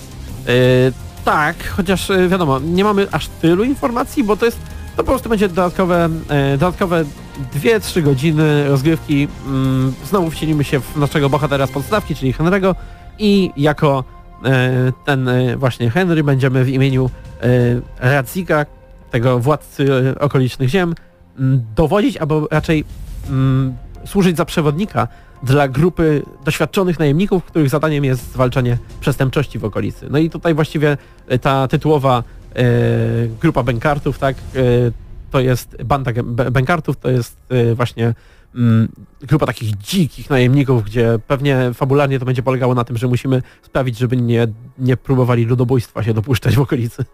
Ale tylko tyle wiemy tak naprawdę, bo ja nie grałem w to jeszcze, aczkolwiek widziałem pierwsze opinie i wydaje się, że konsensus jest taki, że to jest mm, wysokiej jakości, właśnie to są wysokiej jakości 2-3 godzinki rozgrywki, bardzo doszlifowane, ale no jednak tam cena jest dosyć, dosyć duża, bo e, zdaje się 8 euro, nie wiem jak to tam e, u nas dokładnie jest wycenione, ale no to to jest pewnie gdzieś koło tych e, 30 zł, tak? Problem w ogóle z dodatkami do Kingdom Come Deliverance jest taki, że one mają wysoką cenę i niosą ze sobą dość taką średnią jakość i w zasadzie nie wszyscy mm, kupując te dodatki byli zadowoleni, czy tam właśnie te rozterki pana Ptaszka, czy jak to tam się nazywało i tak dalej.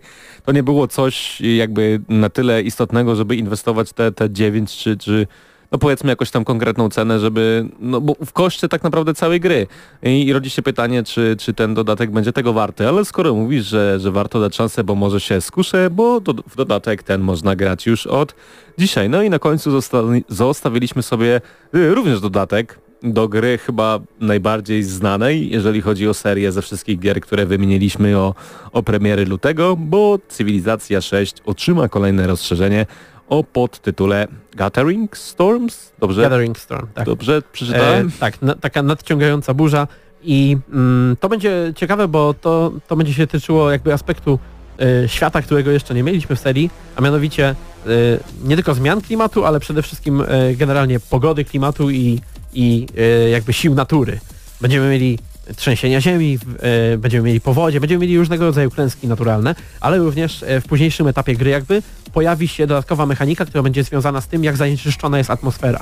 I w miarę jak bardziej będziemy zanieczyszczać atmosferę, im bardziej cywilizacje będą korzystały właśnie z mm, paliw kopalnianych i innych tego typu źródeł energii, tym trudniej będzie dla wszystkich jakby grać i coraz więcej będziemy mieli różnego rodzaju klęsk żywiołowych, Co jest, y, mi, się wydaje bardzo fajną mechaniką, bo dostaniemy też opcję jakby używania alternatywnych źródeł energii, które będą nas trochę kosztować na początku, ale ostatecznie jakby ułatwią grę wszystkim, więc to będzie, szczególnie w multi, to będzie na pewno y, ciekawy balans pomiędzy, wiesz, wykorzystywaniem łatwego, a wykorzystywaniem tego, co jest korzystne dla wszystkich. Zachęcasz, zachęcasz do zagrania w ten dodatek, ale z drugiej strony mm, masz takie informacje, czy te takie podstawowe problemy tej cywilizacji zostały naprawione, bo e, do dzisiaj ja sobie trochę poczytałem komentarze w internecie, e, ludzie piszą o zepsutym i, e, AI i tak dalej. No i ja na przykład jak pogrywam sobie czasami, ona jest taka powiedzmy casualowa, ale z drugiej strony jest tak to jest taki coś tam po środku. Mi wcale nie przeszkadzało to, że nie wiem, ta sztuczna inteligencja jakoś super nie myśli i tak dalej. I Ona dobrze mi się grało w tę grę. agresywna. Ona jest strasznie agresywna w tej grze e, i jest też taki próg dziwaczny, bo cztery pierwsze poziomy trudności są strasznie łatwe, a potem masz cztery następne i one są strasznie trudne. To jest tak jakby, jest ta przepaść i ona jednak nie jest aż tak bardzo przysypana, chociaż troszeczkę już tam jest to zbalansowane poprzez chociażby poprzednie dodatki. E, natomiast, no, powiem tak, jeżeli komuś się nie podobała e, nie podobało AI w tej, e, w podstawce, tak? I, bo że ono było takie strasznie agresywne i troszeczkę inaczej e, myślało niż, niż gracz, to no to takich rzeczy się aż tak nie zmieni, tak? Bo mimo wszystko w cywilizacji zawsze był ten problem z singlową sztuczną inteligencją, no bo też no nie można się spodziewać po grze, że będzie myślała jak, jak inny gracz, tak? Dlatego nadal to jest najlepsza gra, jeżeli gramy w nią z kimś e, po prostu przez sieć albo, albo nawet e, zdaje się na jednym komputerze. Ostatnie pytanie do Ciebie. Na jaką grę z tego miesiąca najbardziej czekasz? Home. Resident wyszedł przed nim w sumie formalnie, no to wydaje mi się, że... A, oczywiście, że Metro Exodus. Czyli w zasadzie jak większość z nas. A nie masz takich obaw jak Mateusz, że gra straci swój klimat, że, że urok i tak dalej? E, mam, mam. E, mam też, e, znaczy mam obawy co do klimatu, ale nie aż takie duże, no bo wydaje mi się jednak, że to raczej będzie coś w stylu trochę większego, na, na większą skalę Stalkera, czyli będziemy mieli te huby, ale mimo wszystko dalej będziemy mieli sporo lokacji podziemnych, sporo ciasnych tuneli. No, mam co do tego jakieś tam mimo wszystko e, pozytywne e, zapatrzenia, ale obawiam się jak ta gra będzie działać, bo z tych gameplay, które dotychczas widzieliśmy, no mam, są tam pewne problemy, między innymi martwa AI, praktycznie nieistniejąca. Mam wrażenie, że mam nadzieję, że to jest po prostu kwestia starego builda, tak? Ale jeżeli, jeżeli AI będzie tak głupie jak w tych filmikach, no to, no to obawiam się tutaj tego. 10 dni. Przekonamy się, czy tak będzie. To było gramy na maksa, jak zwykle przyciągnęliśmy powyżej czasu, o którym powinniśmy mówić. Dziękujemy za audycję. Dziękujemy i no, słyszymy się na pewno w e, przyszłym tygodniu. Ja nawet nie będę się e, pokuszał o to, żeby wymienić wszystkie osoby, które dzisiaj pracowały nad audycją, ale było nas naprawdę e, bardzo, bardzo dużo. W przyszłym tygodniu porozmawiamy o, będą jakieś plany na recenzję w ogóle? Czy, czy, czy W przyszłym tygodniu już zaczniemy powoli przesuwać recenzje poza audycję. Będziemy mieli parę audycji, które, e, recenzji, które pojawią się poza e, naszą, naszą audycją i będą na naszym YouTubie. Natomiast na No mam pewno nadzieję, będziemy mieli dla Was dużo więcej pogadanek. Mam nadzieję, że na pewno Wargroove to będzie gra, którą uda się zrecenzować na przyszły tydzień, no ale to już nie do końca jest zależne od nas. E, Śledźcie w takim razie Gramy na Maxa, profil facebookowy, profil YouTube'owy, tam na pewno pojawi się dużo więcej informacji, a no my się żegnamy, minęła 22 w Radio Free, e, to było Gramy na Maxa, słyszymy się w, e, w przyszłym tygodniu standardowo o godzinie Może jeszcze 21. Zadam pytanie, jeżeli są jakieś gry, na które konkretnie czekacie w miesiącu e, lutym, no to dajcie nam znać w komentarzach, na pewno je przeczytamy i skomentujemy to odpowiednio na następnej audycji. Do usłyszenia, cześć! Dla tych, co znają wszystkich herosów i ich skille. Dla tych, co im itemy dropią, a Diablo to tylko kilka kliknięć na tormencie. Dla tych, co ściągają heady z AWP w CS-ie. Dla wirtualnych czołgistów. Tych, co potrafią wykręcać kombosy powyżej 70% i juggle takie, że Heihachi, Kung Lao, Sagat i Goku byliby dumni. I dla tych, którzy nie mają pojęcia o czym mówię, ale lubią dobrą zabawę. Dla tych, co klikają i tych, co dzierżą pada, co na klawiaturach, joystickach i innych kontrolerach grają w gry wideo. Ta audycja jest dla Ciebie. Gramy na maksa w każdy wtorek o 21.00 tylko w Radiu Free.